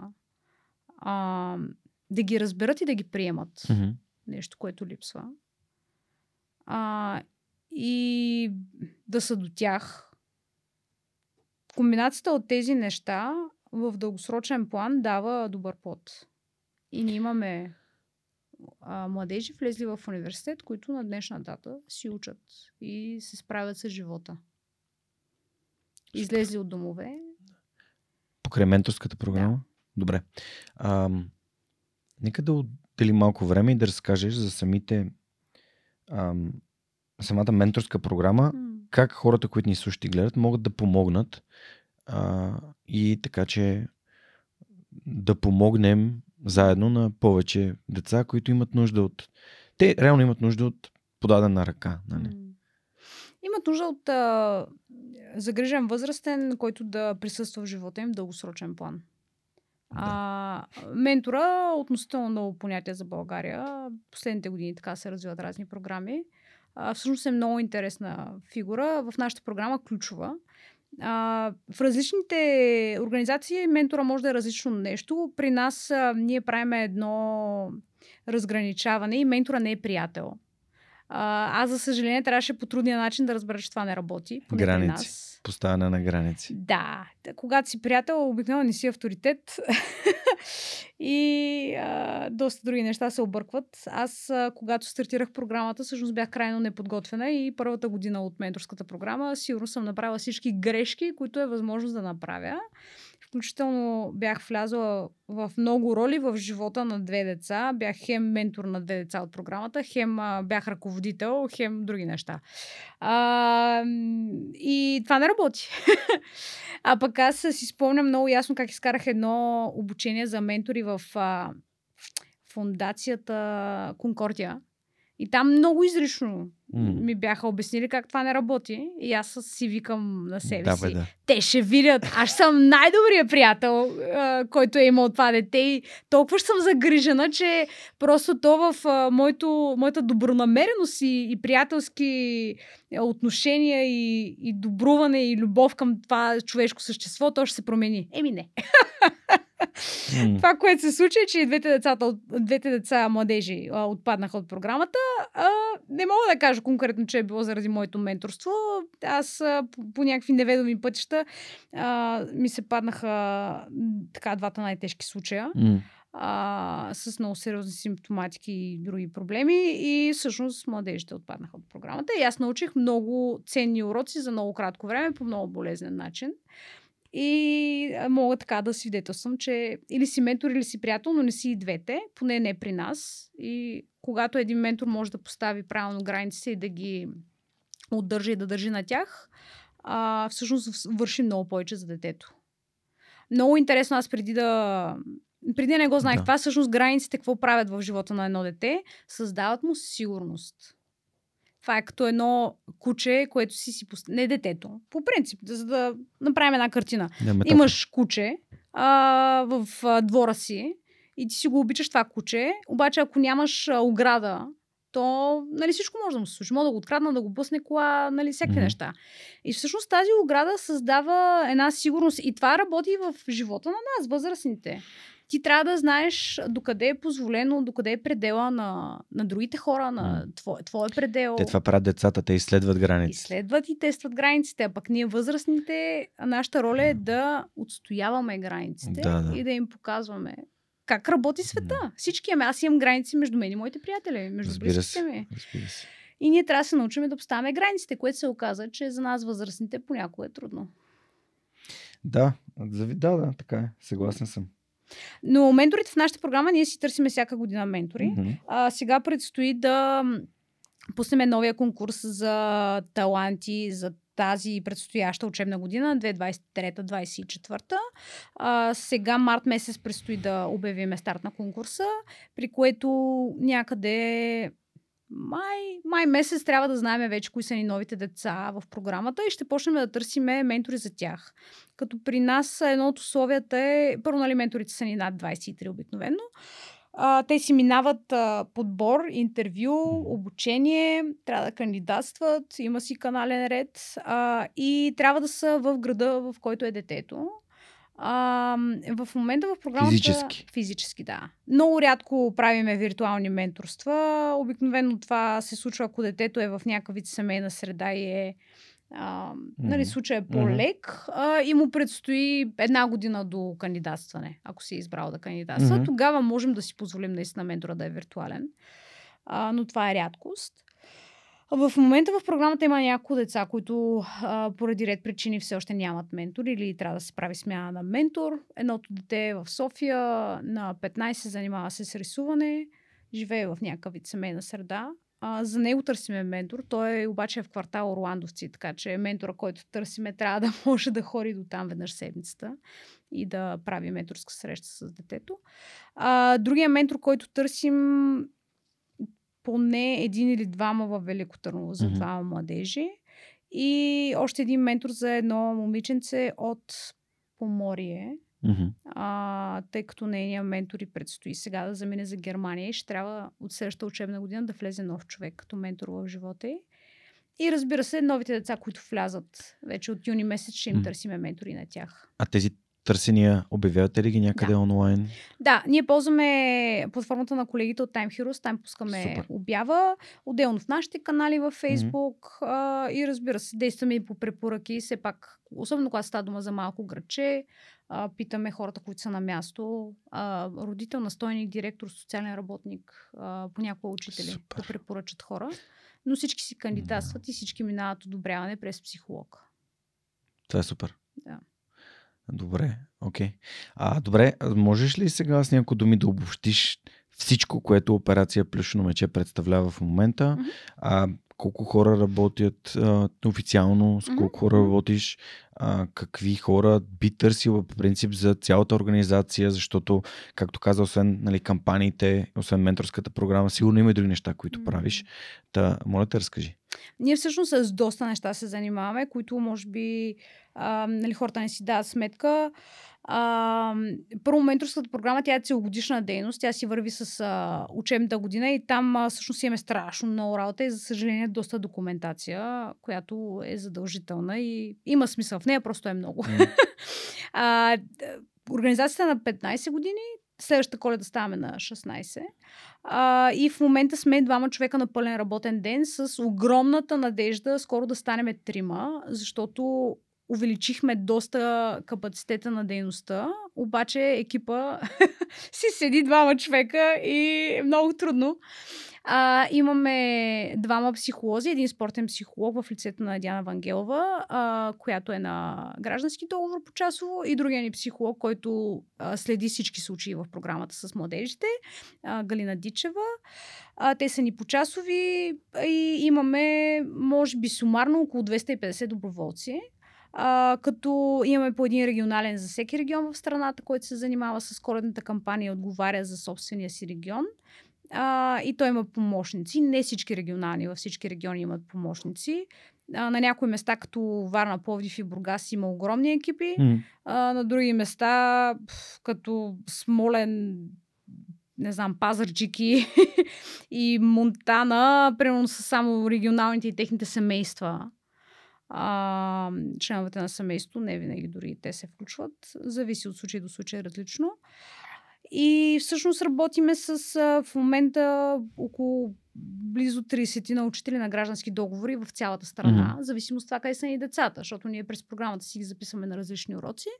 И всяко дете си има ментор, който е доброволец. Отново. Тоест, вие плащате на учителите да обръщат внимание на тези деца. Плащаме на уроците да. са заплатени, да. И така трябва Супер. да е. А, готиното в програмата е, е всъщност, да, че ние освен, че помагаме на децата, които са в неравностойно положение, обогатяваме живота на менторите, защото те в програмата всъщност си взимат страшно много умения, ако са отворени от към това нещо, и което обогатява техния живот и отношенията им с другите хора извън програмата.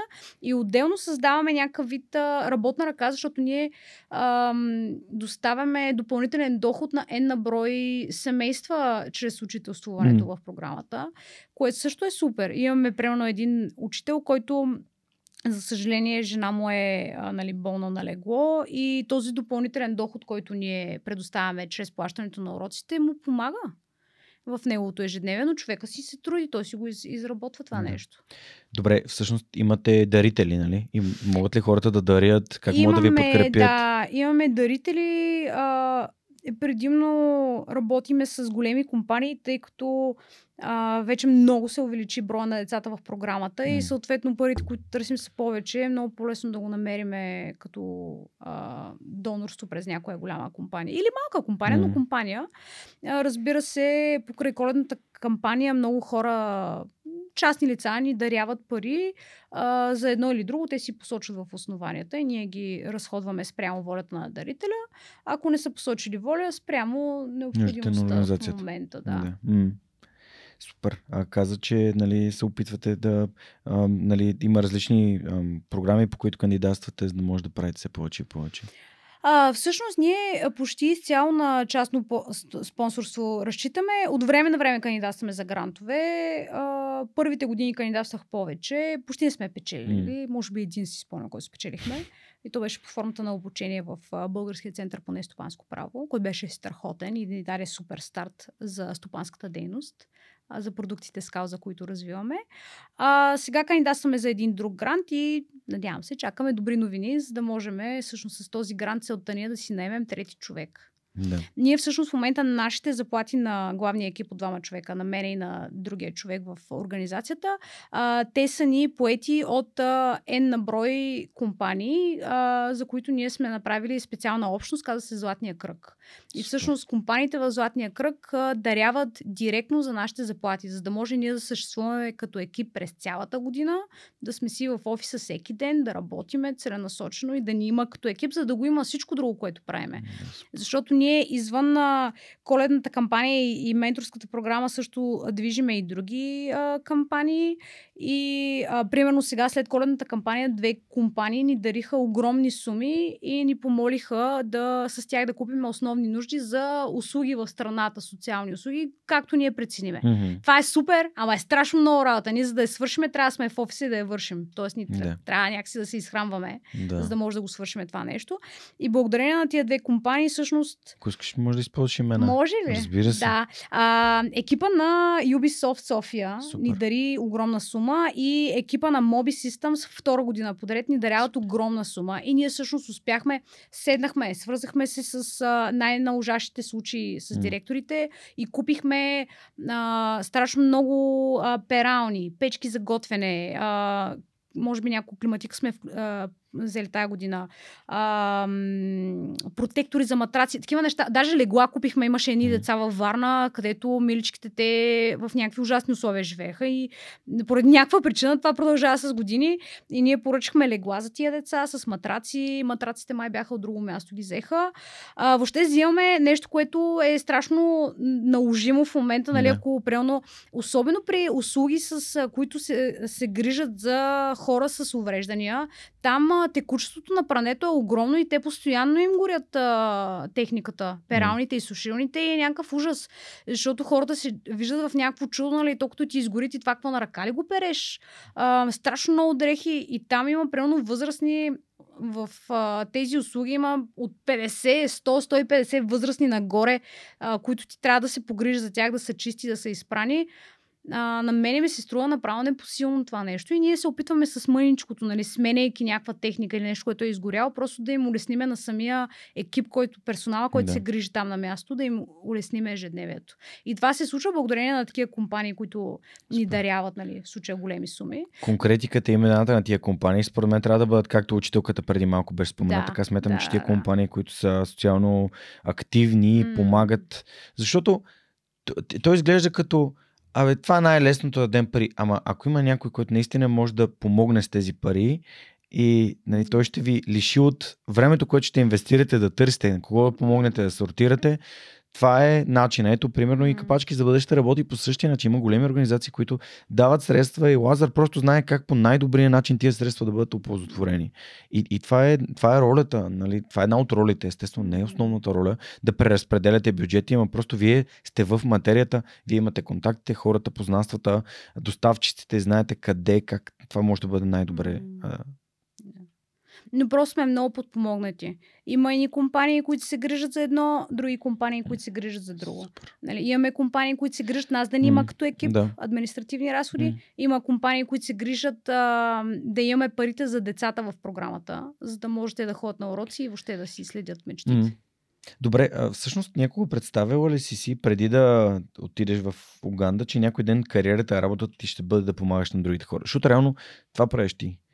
Ами аз като завършвах гимназията и си казах, и тогава ме пита бащата на един мой близък, а, ти с кое искаш да се занимаваш? И аз викам и или музика, или с а, такава дейност а, а, благотворителна. И а, зна, е, беше едно от двете. М. Тоест, нали, то винаги е било заложено в сърцето ми. М. Просто музиката тогава наделяваше. Ама се оказа. Е, да, пътищата водят към, към най- най-доброто място за нас. И всъщност аз сръх човека започна така, когато си подарих мечтата с непознат и тя е да помагам на другите живеят по-добре и да бъдат по-щастливи. И това реално ме отвежда и към следващия ми въпрос за теб, именно как човек открива ценностите си. Как човек открива, че нещата, които прави, трябва да му носят удовлетворение. Нали, ето, това е това е нещо, което цитирам от това, което ти ми каза, че нещата, които ти правиш, ти търсиш удовлетворение в тях. Нали, не търсиш резултат, не търсиш награда, не търсиш нали, признателност. Нали, ти го правиш, защото това е удовлетворението, което те кара да се чувстваш щастлива, че правиш нещо смислено и стойностно. Ами аз вярвам, че всъщност а, е, всеки има влияние върху някой друг и това влияние може да е положително или отрицателно. А, тоест, а, днешно време е хубавата дума инфлуенсър. Ами инфлуенсърите не са само в Инстаграм. А, инфлуенсърите са всъщност хора, които влияят на средата, нали? Мгм. така и на хората Да. около тях. Ми, всеки един от нас е инфлуенсър в ежедневието си Мгм. има някой, който гледа към тебе и ти за него си някакъв тип а, авторитет и човек, който има какво да каже, има как да повлияе живота му. А, и това въжи за всеки един а, човек, от а, някой, който продава банички, до някой, който е CEO в голяма компания. Мгм. А, и ти всъщност имаш избора да привдигаш и да овластяваш хората около себе си или да ги смачкваш или пък да ги неглижираш и въобще да не ги забелязваш. Тоест можеш да си избереш едно от трите. А, и аз много вярвам в това да овластяваме хората и да ги насърчаваме. А, дори понякога да искат да пробват нещо, което няма да е успешно, ми остави го да пробва. остави го да пробва сам да се получи от собствения си опит и грешка, а, но го а, вдъхнови да се пробва. Нека се пробва и да се провали. Няма нищо страшно в провала. Покажи му, че, го вя... че му вярваш, че вярваш в уменията му, че вярваш, че може да стигне до някъде. Повярвай в нечия мечта. Няма нищо по-ценно от това да, да повярваш в нечия мечта и да, да си там до този човек. Просто да го насърчиш да, да се пробва. Наистина. Записвам си, защото ти да ми много ми харесаха. А, мисля, че е прекрасен, прекрасно заглавие на епизода Повярвай в нечия мечта. Ам, Задам ти ги тия въпроси, защото нали, това търсенето на ценности е много такъв вътрешен съкровен процес и голяма част от нас не си дават сметка за нещата, които са ни важни, а пък когато не си даваме сметка за тях, не знаем какво да правим. Тоест не знаем какво поведение да имаме, а чувстваме се в тия... Нали, това е като да събудиш сутрин. Сега защо го правя това? Нали, ако не знаеш какви си ти ценностите, не могат те да те водят, а, ти, нали, често ще бъдеш в такива ситуации. М. Ами, те пак си тръгват от възпитанието и, и родителите, но аз не се вярвам, че и Бог е вложил конкретни ценности в нас и просто ние трябва да сме отворени към това да се вслушаме в, в сърцето си. А, и понякога може би просто трябва да, да спрем за малко. Много хора се лутат, защото са забързани и не си дават глътка въздух да седнат и да преосмислят ситуацията. М. И също ние по-човешки се опитваме всичко да измерим, да премерим и да видим какви са възможностите, а пък също има много неща извън нас, които не зависят от нас и които ще се случат по начин, по който дори не сме предполагали, че е възможен, ако дадем шанс на това нещо. А, вярвам наистина, че, че Господ работи понякога трябва да му даме пространство да работи Мгм. в живота ни, защото ние не виждаме цялата картина и съответно със сигурност нямаме най-добрите решения винаги. А, а пък а, понякога просто се изисква наистина да се смириме и да кажем, окей, нали, аз в момента нямам решение на това нещо. Не означава, че ще си седя на ръцете и нищо няма да правя, но означава, че съм отворена към това да оставя Господ да работи в живота ми, да той да направи нещо, което аз дори не съм си представила. М. В най-смелите си мечти Мгм. не съм очаквала, че може да се случи, защото това се случи в моя живот. Мгм. Всъщност аз направих едно пространство за Господ и той тогава а, някакси смени купнежите на сърцето ми. Обясни, обясни за пространството. А, как, защото нали, аз имам моето си такова разбиране, идентично, затова с пространството, да оставиш пространство на това да се търси решение по някакъв начин. Ми се едно, имаш някакъв проблем и се блъскаш такъв нали, в стената и се опитваш като а, някакъв едър допитък да с, с блъскане на твоята глава в стената да го разрешиш. Нали. Пробваш, пробваш, то не става, не става, категорично не става, продължава да не става, обаче ти си такъв не. Убеден си, че това трябва да се случи по твоя начин, в твоето време, когато ти си решил а, по твоя график. Ами не. Всъщност, много често, ако а, получиме отговор на тия молитви, за които сме се молили, после доста ще плачем, защото не е било времето или не е било начина, или не е било правилното нещо за нас. А, пък а, ние по чисто човешки може да сме арогантни и да си, наистина да си мислиме, че има отговори за всичко и решения за всичко, а то не е така. М. Та, оставянето на това пространство Господа действа е а, някакси да се смириш в себе си, дори в един диалог, било то на глас сам в стаята или на ум, да си кажеш, окей, нали, смисъл, не се справям, не мога да се справя. Признавам си, че за това нещо нямам решение, нямам в момента капацитета, загубил съм се, оплел съм се в собствените си а, дела, дори ти да си а, виновен за ситуацията, коя, в която се намираш в момента. А, предавам го на тебе, Боже, направи ти нещо. Земи, земи тая каша, която съм направила. Земи ме мен какъв съм с всичките си а, недостатъци и, и глупости, които съм свършил и просто преобърни го това. Давам ти пространство, да. в което ти да действаш. Аз ще работя, няма да си седя на ръцете, нали, Да. ще продължавам, но няма да упорствам да стане на моите и Да. да стане в моето време. И всъщност, ако се довериш в такъв момент, аз съм виждала от първа Да. ръка, че... Т- Това, което ти спомена по-рано е за това, че си спрял да създаваш напрежение, М. да, да при... натиск върху това, което искаш да постигнеш. Аз това нещо изначално го, го имам в свръхчовека под формата на а, всичко, всичко се случва с времето си и никога не притискам никого да дойде в подкаста или ето Васко Терзиева го чаках 4 години, а, Миро Джуканов се оказа, че съм го чакал 5 години и половина. А има хора, които съм ги поканил и те са откликнали след някакви дълги периоди. А, и това е защото всичко случва тогава, когато му дойде времето. И в живота ми, в личния ми живот е същото. Просто знаех, че един ден нали, човека ще се появи, не да се появи. Един ден нали, неща ще се случат и това не, ненапъване на това сега, веднага, давай на всяка цена. А, и те ме е поставил в добри, нали, в добри ситуации. За мен, за мен това е работило. А, така че затова исках да, да разбера ти какво мислиш по въпроса. Ам, или не знам дали си чувал, а, или си, спомняш за това, което аз всъщност имам като мото в живота ми в момента и то е без да бързаш, без да спираш. М. Нали? И то без да бързаш, без да спираш, буквално значи, нали, ам, нали, а, с, лекота и с увереност, ако правиш правилните действия, нали, отговорите те ще се появят сами. Така че благодаря ти. А сега мисля, че е добър момент да дам възможност и на а, една от компаниите в Златния кръг на свръхчовека, М. именно Йотпо, да зададат своите въпроси към теб. Те а, са компания, която подкрепя свръхчовека вече почти две години и съм много благодарен за, за това. А първият въпрос е, вярваш ли, че доброто е заразно? Да, категорично. Следващия въпрос е, кои са най-честите ви предизвикателства с скритите таланти на България? Много, много хубав въпрос. Ам, много интересно, защото ние не си даваме сметка колко много неща остават скрити всъщност за публиката и а, нали, хората сигурно виждат, че ни правим някакви неща, някакви неща се получават и си казват, е много яко, а пък всъщност за това някакво нещо се крие ам, под сълзи, време, усилия, провали, ставане, падане, пак ставане, пак падане. Ам, най-трудното при младежите е едно от нещата, примерно, когато аз това съм го видяла, Леля, от първа ръка и през няколко години го виждам. Влиза някой младеж в програмата, супер талантлив. И ти вече виждаш целият път. Всичко ти е ясно как той ще стигне от точка А до точка Б. С този талант какво ще свърши, mm-hmm. какъв хубав живот ще живее. Ми да, той не иска. не, не е израснал, не е готов. А, понякога може да се каже, че си лежи на лаврите, просто защото е талантлив. А то истината е, че ти можеш да си талантлив колкото си искаш, обаче ако не положиш труда и усилията, които ти трябват, за да стигнеш до където си решил да стигнеш, няма да стигнеш.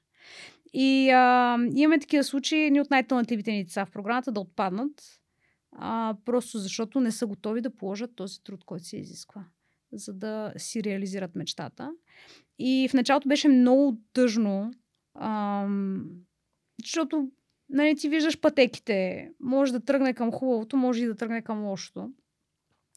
А, и имаме, имаме един младеж сега от програмата, който, за съжаление, е просто тръгнал по много лош път. И през годините аз периодично се чувам с него и се засичаме на, на улицата. И аз не мога да му помогна. Нищо не мога да направя. Не мога да дам на сила. На сила можеш само да вземеш. Да. И съм го приела това, че този човек е избрал този път и аз нищо не мога да направя. Мога да се моля за него и Господ просто да го вразумява и някакси да, да преобърне нещата и да, да тръгне на другаде, но да. ние сме дали всички възможни варианти. И хубавото е при нас, че понеже много хора се разпознават в а, програмата, много врати се отварят и всъщност децата имат много възможности да тръгнат на където искат. Тоест, много неща ние можем да направим за тях те да се реализират в конкретна сфера. Много хора искат да помогнат за това нещо. Обаче, ако да. детето не поиска, сме до там, спираме. И това не различава децата от а, тези а, домове от семейен тип и нормалните ученици. А, всъщност, което ако не знаехме, че става дума за деца, деца с специални таланти, нали, а, всъщност това е пътя на всеки човек. И всеки може да тръгне по грешен път, така че а, това, че ние даваме възможности, не значи, че те ще се възползват от тях да. и значи, може сега да не са готови. И че ние не можем да знаем кое е най-добро, за, особено пък за деца, които не са свързани с нас. Пряко, кръвно. Ние дори кръвно са свързани с нас, пак не, не знам. Така че много ти благодаря за усилията, които полагате, пък аз съм сигурен, че те, ам, те се отплащат. Аз имам една такова увереност, че на един човек да е помогнал този епизод, то си е заслужавал. Mm. Така че на един човек да помогнете, а, то оттам насетне това се мултиплицира. Защото той човек един ден си казва, знаеш ли, едно време, когато аз бях там, имаше хора, които на мен ми помогнаха, аз искам да помогна. И това а, увеличава, увеличава доброто в света. А, искам нали, а, да благодаря на нашите приятели от Йотпо. Ако вие се интересувате от това да работите в световно известна продуктова компания, която развива софтуера си тук в България, а именно а, Yotpo, които имат пазарна оценка от над 1 милиард долара и са стартъп започнал в Израел и в момента разпознаваем в целия свят. Разгледайте отворените позиции в сайта на Yotpo а, или потърсете някои от линковете в обявяването на този епизод или в инфото под него. А, благодарим за това, че ни подкрепят и а, ще чакаме следващите въпроси за следващия епизод. Следващия ми въпрос, разбира се, от а, другите ни приятели от а, Златния кръг, Супер Хостинг, а, които хостат нашия вебсайт и ни помагат за това, което правим. А, можеш ли да ми разкажеш какво представлява сайтът на операция Плюшно мече с три думи? Хм. А, с три думи. Добре. Ам... Място за сбъдване на мечти.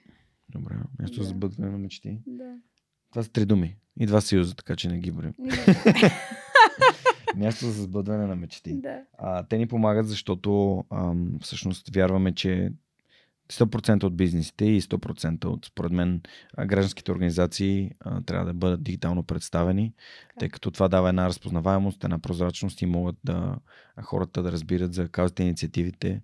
И се радвам, че на вас се е намерил хора, които да ви помогнат така, както на Суперхостинг помагат на свърхчовека изначално.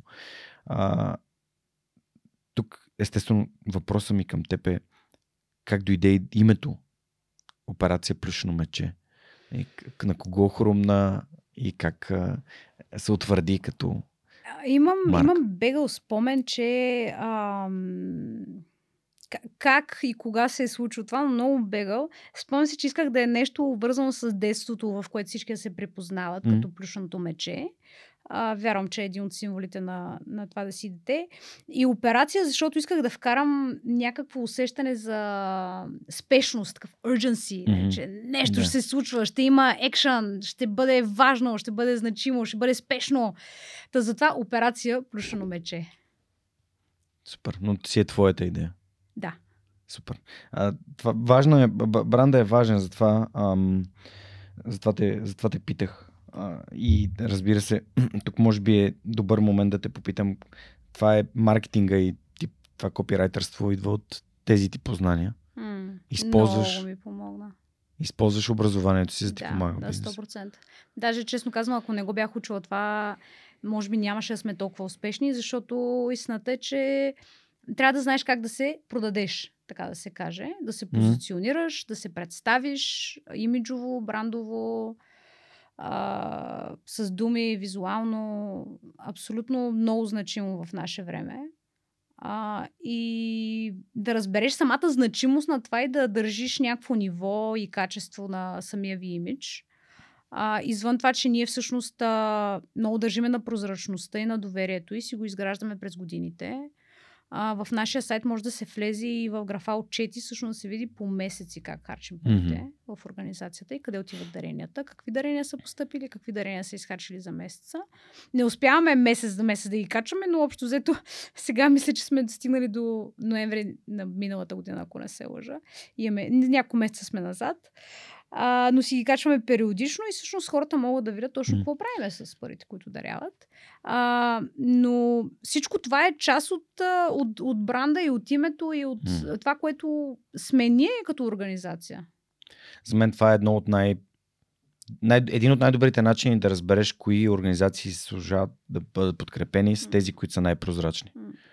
а, които можеш да видиш отчетите им, да видиш парите, които са похарчили, как са ги похарчили, а, по какъв начин се случват нещата. И, и се радвам, че а, Time Heroes, операция Плюшено мече и а, всъщност нали, капачки за бъдеще а, успяха да върнат доверието в, в доброволчеството.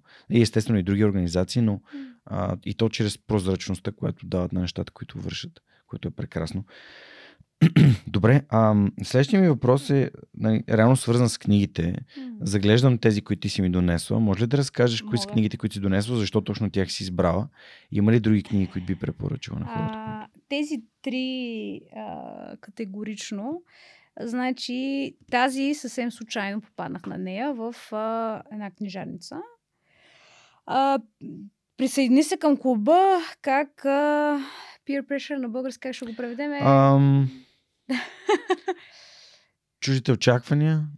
А, да, а, може да трансформира света. Пи- Peer pressure по-скоро натиска от връзници. Как натиска на твоите близките, връзници и на близки, твоите близки, Да, да. може да промени света. И всъщност видя ми се много интересна, взех си я и се оказа, че едно малко съкровище. М.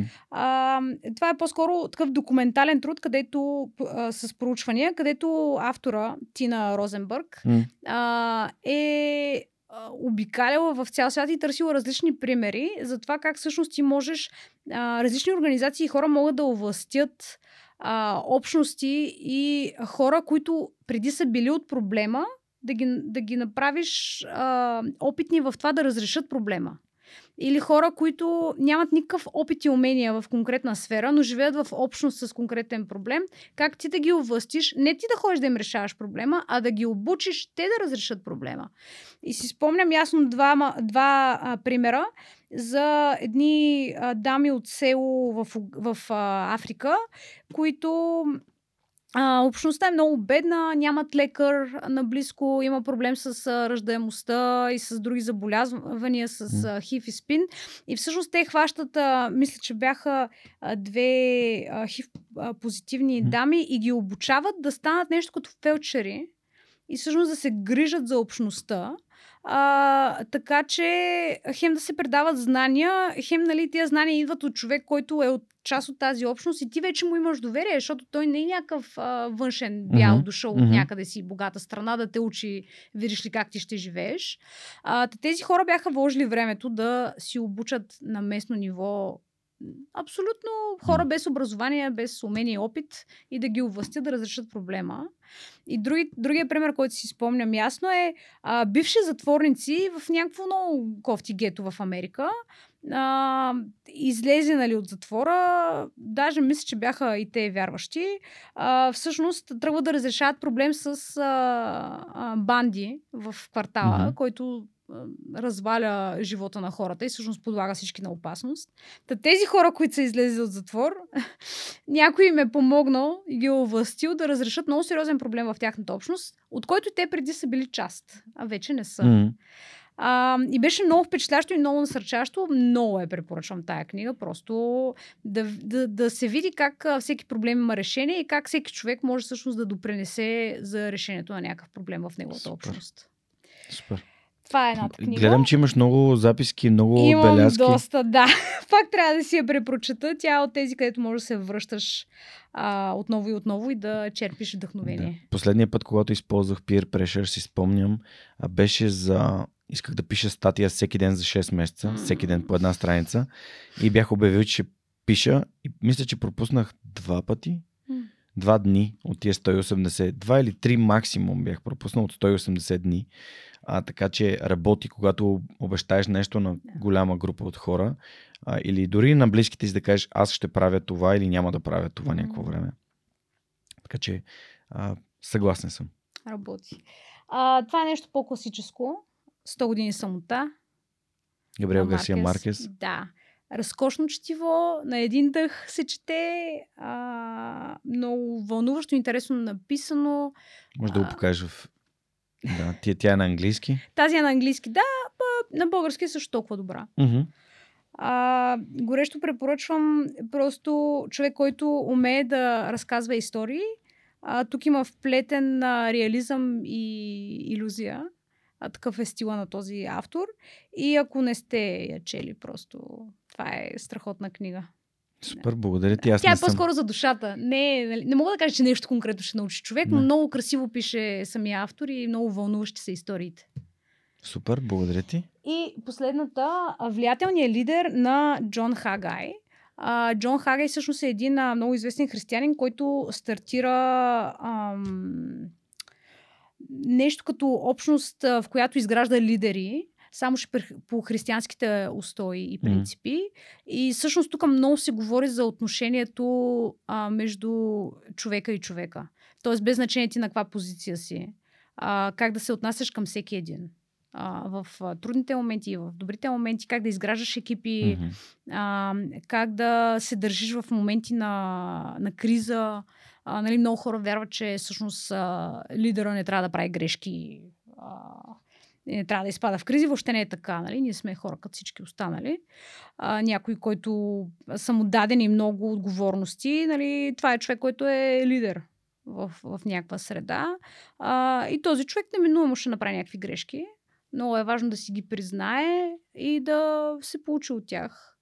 А, но да, просто се елиминира това, тая представа, че хората на такива позиции с много отговорности не правят грешки. Не е вярно.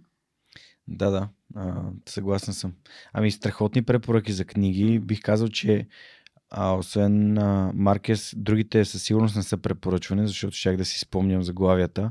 А, по, по темата за а, така вярата и религията и, и лидерството, аз си спомням на, на Максуел съм чел някои, някои книги, така че а, с а, интерес ще, ще проследя и тези, а, тези препоръки. Може би в някакъв момент ще се появят и в моя живот да ми дадат някои от отговорите. Напоследък така се опитвам да чета, като имам конкретен проблем и какви книги биха могли да ми отговорят на него. Така че ти благодаря за тези препоръки и искам да ти подаря една изключителна книга, в която също, между другото, има истории за вяра. А, и това е една труба ключове с другия свръхчовек Георги Станоилов. А, нали, я предиздадохме и сме решили тази година да я подаряваме на всички свръхчовеци. О, Така че а, тук има една специална история, само ще се опитам да я намеря. а, в която а, сега ще кажа а, една турба ключове, самата история, която се казва една турба ключове, е свързана с, а, с религията и то по-конкретно с София. Само момент да видим. Точно така. А, според мен за а, как се ти ще разбереш за какво става въпрос. Заповядай, пожелавам ти приятно четене. Идеята е, че свръхчовеци имал и преди. И се надяваме, чрез възраждайки тази книга, хората да разберат и за Цончо Родев, който е автора и, и за а, това, че достойни хора са живяли и преди. Ще ги има и, и в бъдеще, разбира се. И ти благодаря, че даваш такъв добър, а, прекрасен личен пример с а, инициативата и помагайки на, а, на децата, които имат нужда най-вече от внимание и а, подкрепа, приемане, а, да повярват, че в тях също има свърхчовек. Супер. А, следващия ми въпрос идва от а, нашите приятели от Аула, които са нашите домакини. Също така това студио принадлежи на, на Aula BG, а те са най-голямата платформа за софтуерни обучения на български. Как развиваш своите професионални умения? Миши. А, да видим. Ами, много през опита и през грешките. А, особено последно време, когато направя някоя грешка, сядам и осмислям цялата ситуация и а, си давам сметка, примерно, каква литература трябва да седна да чета. А, послед- последните години се налага да работиме с все повече хора, което да работиш с хора като цяло е доста специфично умение. А, с голяма група от хора не всеки може да работи. Мгм.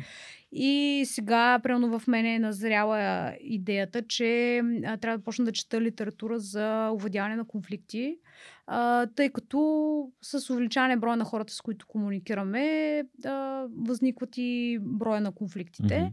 А пък да овладяваш а, конфликтна ситуация не е никак леко и не винаги човек, ако не е подготвен, а, би имал точното решение. А, също понякога се подаваш на емоцията, което не е правилно. А, на мен лично ми се случи няколко пъти по време на последната коледна кампания. А, разбира се, последствие, а, нали, в единия случай бях сгрешила, посипах си главата с пепел, звъннах два-три пъти на човека да се извиня. М. А, без много, много да се обяснявам, нали, поех си отговорността. И, но осъзнах всъщност, че да, а, има. Не, не, дори, дори да имаш доста опит, има още много какво да се научи. И всъщност има хора, специалисти в различни сфери, които могат да ти предадат тези знания.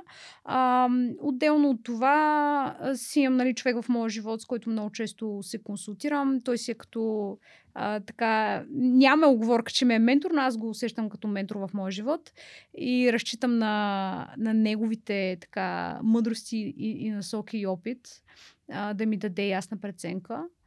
А, и понякога с нашия психолог също а, така се консултирам за, за неща, защото тя може да ми даде а, един необременен отговор М. на някаква ситуация и насоки.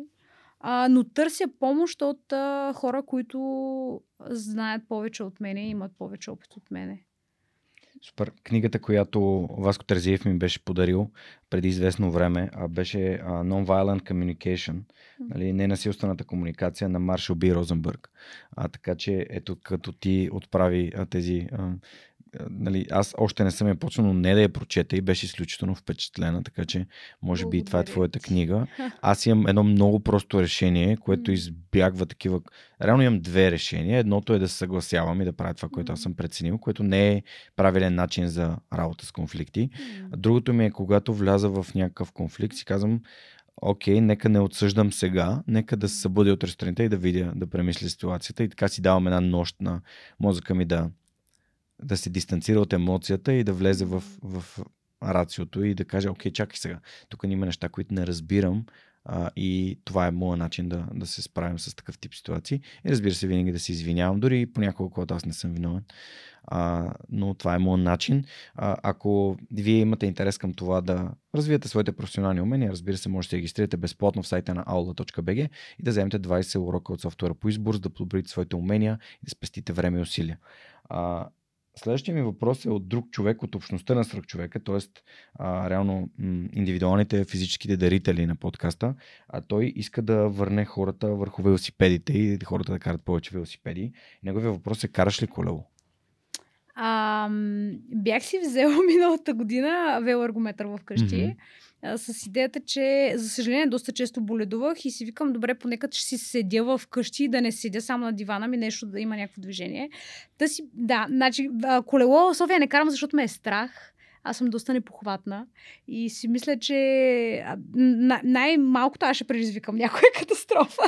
А, така че не сме колело в София да карам, но това в никакъв случай не трябва да no. обесърчава другите хора, които обичат да карат колело. Нека да си го правят. А, движението е здраве и всъщност осъзнавам, че а, през деня, ако се движа повече, се чувствам по-добре после и по-добре спа и като цяло ми се подобрява качеството на живота. Mm. Та велоергометъра изигра своята роля в рамките на годината и доста често го ползвах.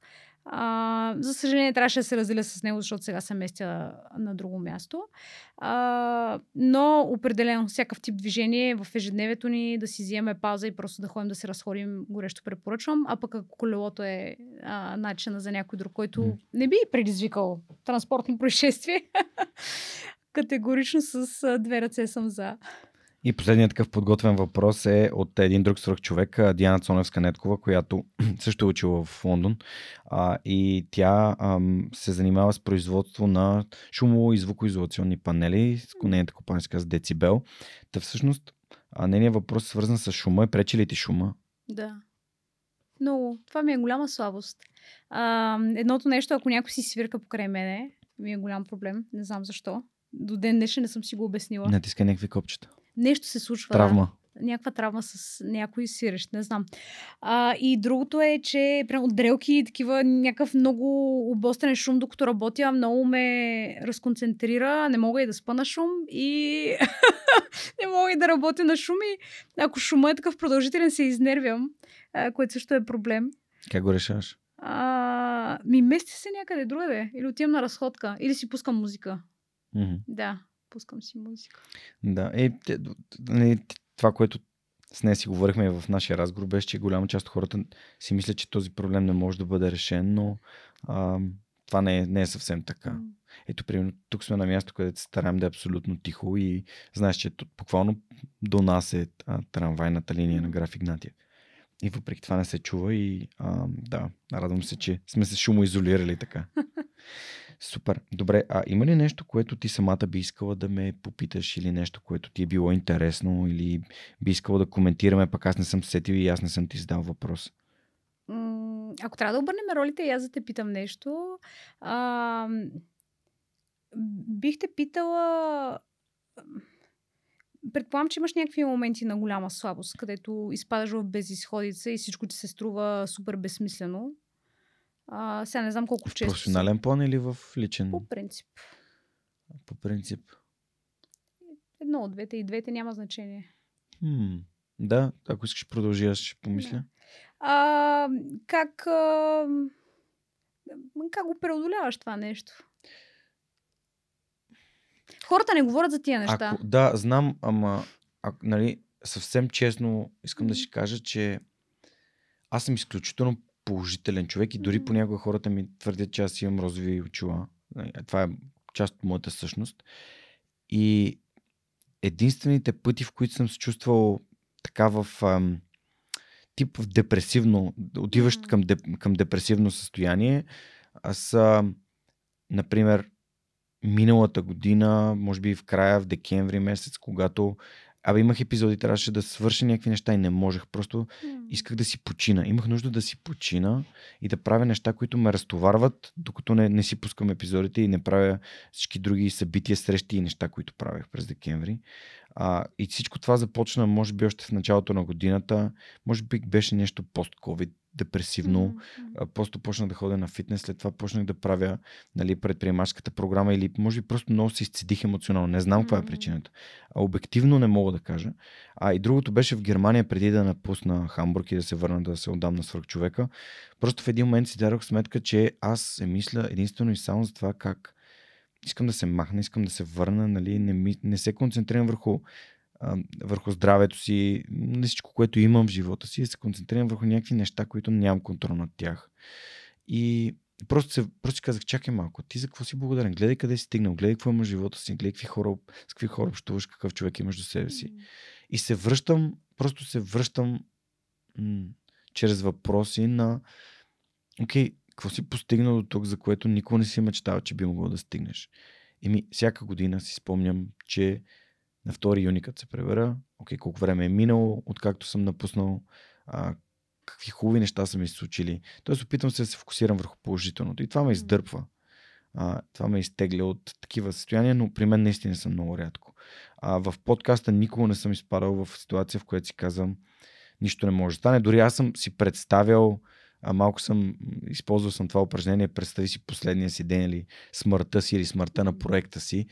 И си казвам, ми, кое е най-лошото нещо, което може да случи? Да си извадя таблета от шкафа и да започна да записвам отново, както в началото. Това е най-лошото, което може да се случи. А, не мисля, че това пък колко знае колко лошо. Или пък да отида до магазина и да кажа, окей, трябва да дам примерно 500 или 600 или 1000 лева за нова техника, с която да записвам пак само аудио. Ми, толкова ли е зле? Се ще намеря от някой да взема пари на заем. А, някой се ще ми помогне за това.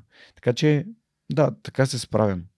Но аз някакси се чувствам като щастлив и много удовлетворен и подкрепен и положителен. И то е моята си особеност, която е в, в този спектър, който е живота. Може би аз съм в някаква една от крайностите по някакъв мой си начин. Има хора, които са щастливи в, по друг, нали, в друг край, в друг момент на в друго място на спектъра. И ти благодаря, че задаваш този въпрос и ходя на психолог редовно. Мисля, поне, поне два пъти месечно гледам Браво. да съм Браво. на психолог, защото колкото и така да се чувствам в живота си, има неща, за които искам да работя и не мога да ги приема за даденост, Да. защото не искам да бъда този, който отпада от програмата. М. В моя живот и в моята, нали, в моята идея аз да дам добър пример. Не съм, не, това не ми е само цел да дам добър пример, но се старая нещата, изборите, решенията в живота си, които правя, да дадат добър пример. Естествено, аз не съм ангел и никой не е. Всеки прави грешки, всеки допуска. Ам, и има някакви негови си слабости, но да, това е моят начин и ти благодаря, че ми задаш този въпрос. Ам, дори моят начин ме е отвел тук, където съм. Смятам, че ако човек открие неговия начин да прави, да живее живота си, по-лесно стига. До тия моменти. Защото едно време приятелите ми казваха, че това, което си представям за нали, моята жена е невъзможно. Не съществува такъв човек, че не мога, не мога да живея живота си така, както аз си представям. Пък аз всъщност в момента буквално съм вървя по, по бъкет лист, нали, по, по списъка с неща, които аз съм си, вярвал съм си вътрешно, че така трябва да бъде и то така е и така се случва. А, и да, и ти благодаря за, още веднъж за въпроса.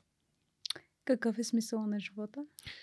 А смисъл на живота е да живееш така, както се чувстваш щастлив, т.е. да правиш нещата, които те правят щастлив. Т.е. да се грижиш за себе си и да търсиш, да не се задоволяваш с м- нещастието и не е да си сизив, ами да си някакси щастлив и удовлетворен от изборите и решенията си това да ти носи това вътрешно щастие. Но това, нали, е моят, моят, моят отговор. Естествено, това е, включва да правиш добрини, да, да се грижиш за здравето си, да помагаш на, ам, на хората, които протягат ръка към теб. Не винаги, когато имаш възможност, когато си цял. А, защото когато не си цял, ето, примерно, страхотен начин беше ти да разкажеш за това как майка ти се е почувствала, че има нужда от теб. Ти си протегнала ръка, дава си от себе си, но защото ти си имала М. и пространството, и времето, и, и, и желанието. И когато ти си поискала нещо от нея, след това тя също го е дала, но не е реципрочно. М. Тоест това не е едното нещо.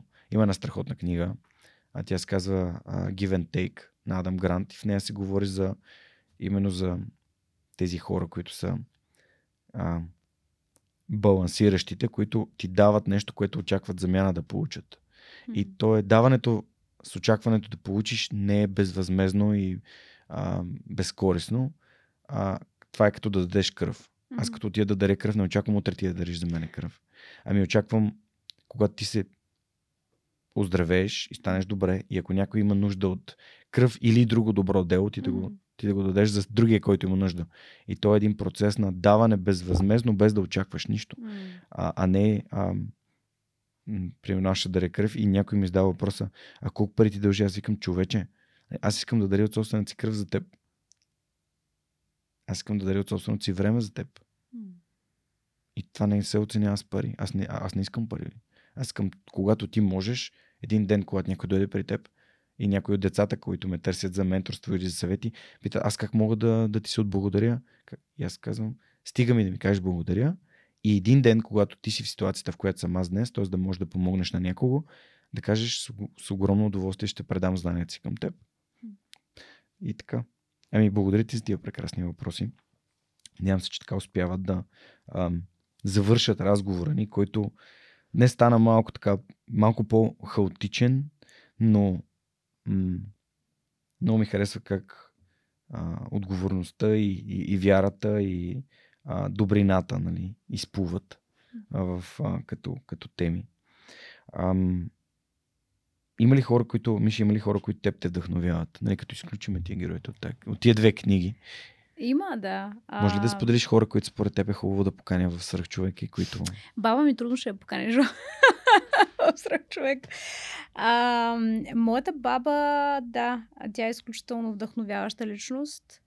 А, тя е станала сирак от много ранна детска възраст, живяла е на улицата, хранила, е с, хранила се е с кучета, а, много тежък живот. Впоследствие са е осиновили и тя всъщност и е било даден втори шанс. И вярвам, че тя го е взела с две шепи. А, наистина е свършила нещо смислено с този втори шанс. А, майка ми е пример за това. А, баба ми успяла да отгледа три прекрасни деца. Едно от които майка ми. И а, пък колелото се завърта. След това майка ми е била и е а, много вдъхновяващ човек в моя живот. Как а, се изправяш пред трудностите и а, се бориш въпреки всичко и всички. А, не си сам в тази борба. И съм го видяла многократно. А, баща ми с неговото добро сърце. И в моя живот а, така много силен пример и човек, на който аз много държа, Михаил Стефанов. Мишо Стефанов. Да. Специални поздрави за свръхчовека Мишо Стефанов. С когото Абсолютно. по- се познавам от джуджитото, но той също ми е гостувал в подкаста. разкошен, разкошно човешко същество, а, което ми е показало как да. А, как, каква е, как, изглежда чистата любов между хората М. и колко е важно да слушаме, да приемаме, да привдигаме другите и да ги овластяваме. И да вярваме в тях и просто с разбиране някакси да подхождаме М. към, към всеки. Михаил е страхотен. Епизод 203. Ако не сте го слушали, задължително го препоръчвам да го чуете, да го видите. Един от първите ни епизоди в видео. Качеството няма да бъде такова, каквото е днес, но а, подкрепям а, това, което Михайла казва и наистина Мишо е изключителен. А, благодаря ти много за първо за това, което правиш. На второ място ти благодаря за а, енергията и за любовта, с която ам, се занимаваш с нещата, които се занимаваш. А, благодаря че даш такъв добър личен пример и а, за финал на нашия разговор искам да те попитам как според теб а, да направим България едно по-добро, едно по-щастливо място. Ами, аз имам а, изключителната привилегия всъщност да работя с а, страшно много свръхчовеци в цялата страна, в лицето на нашите доброволци, регионалните ни отговорници. Всъщност, ние сме това, което сме благодарение на тях и техния труд. А, любов, отдаденост и, и добри сърца а, и морални ценности, които те изразяват в тяхната общност чрез делата си. А, така че аз вярвам, че всъщност много хора в момента работят именно за това България да е една по-добра страна и го виждаме ежедневно. Благодарение на тези доброволци, с които работя. Няма да ни стигне времето да ги изброя всичките поименно. А, но ние вече сме го почнали този процес. И аз го виждам. Откакто сме стартирали менторската програма и въобще през годините по начина по който се случва и коледната кампания и се развива, а, има я тая светлина в края на тунела и тя става все по-ярка. И много хора работят в момента, докато аз и ти си говорим за това нещо и то се случва. Така че бих казала само хората да вярват в мечтите си, ако са наумили нещо, което ще бъде за благото на други, просто да действат смело, а пък той Господ ще прибави към тях други самишленици, които да им помогнат това нещо да даде плод. Супер. Благодаря ти много. А, уважаеми приятели, на гости ми беше а, Михаил от а, операция Плюшено мече в поредния епизод на Сръх човекът с Георги Ненов, който ви разказва историите, които вдъхновяват. Знаете как може да ни подкрепите, като отидете на сайта и горе надеса него има бутона подкрепи ни, така ще станете част от нашето общество. Или пък може просто да споделите този епизод с приятели и хора, които знаете, че биха се поинтересували дали да бъдат доброволци, дали да помогнат на каузата на Михаил или други неща, които те правят са абсолютно сходни с, а, с нещата, които тя се занимава. Пожелавам успех на всички вас, които правите добри дела. Това беше всичко от нас за този вторник. Благодарим ви, че бяхте с нас през миналите над 2 часа. Беше изключително удоволствие и вярвам, че във вас също има един свърх човек. Повярвайте и вие. Всичко хубаво от мен и Михела и до нови срещи.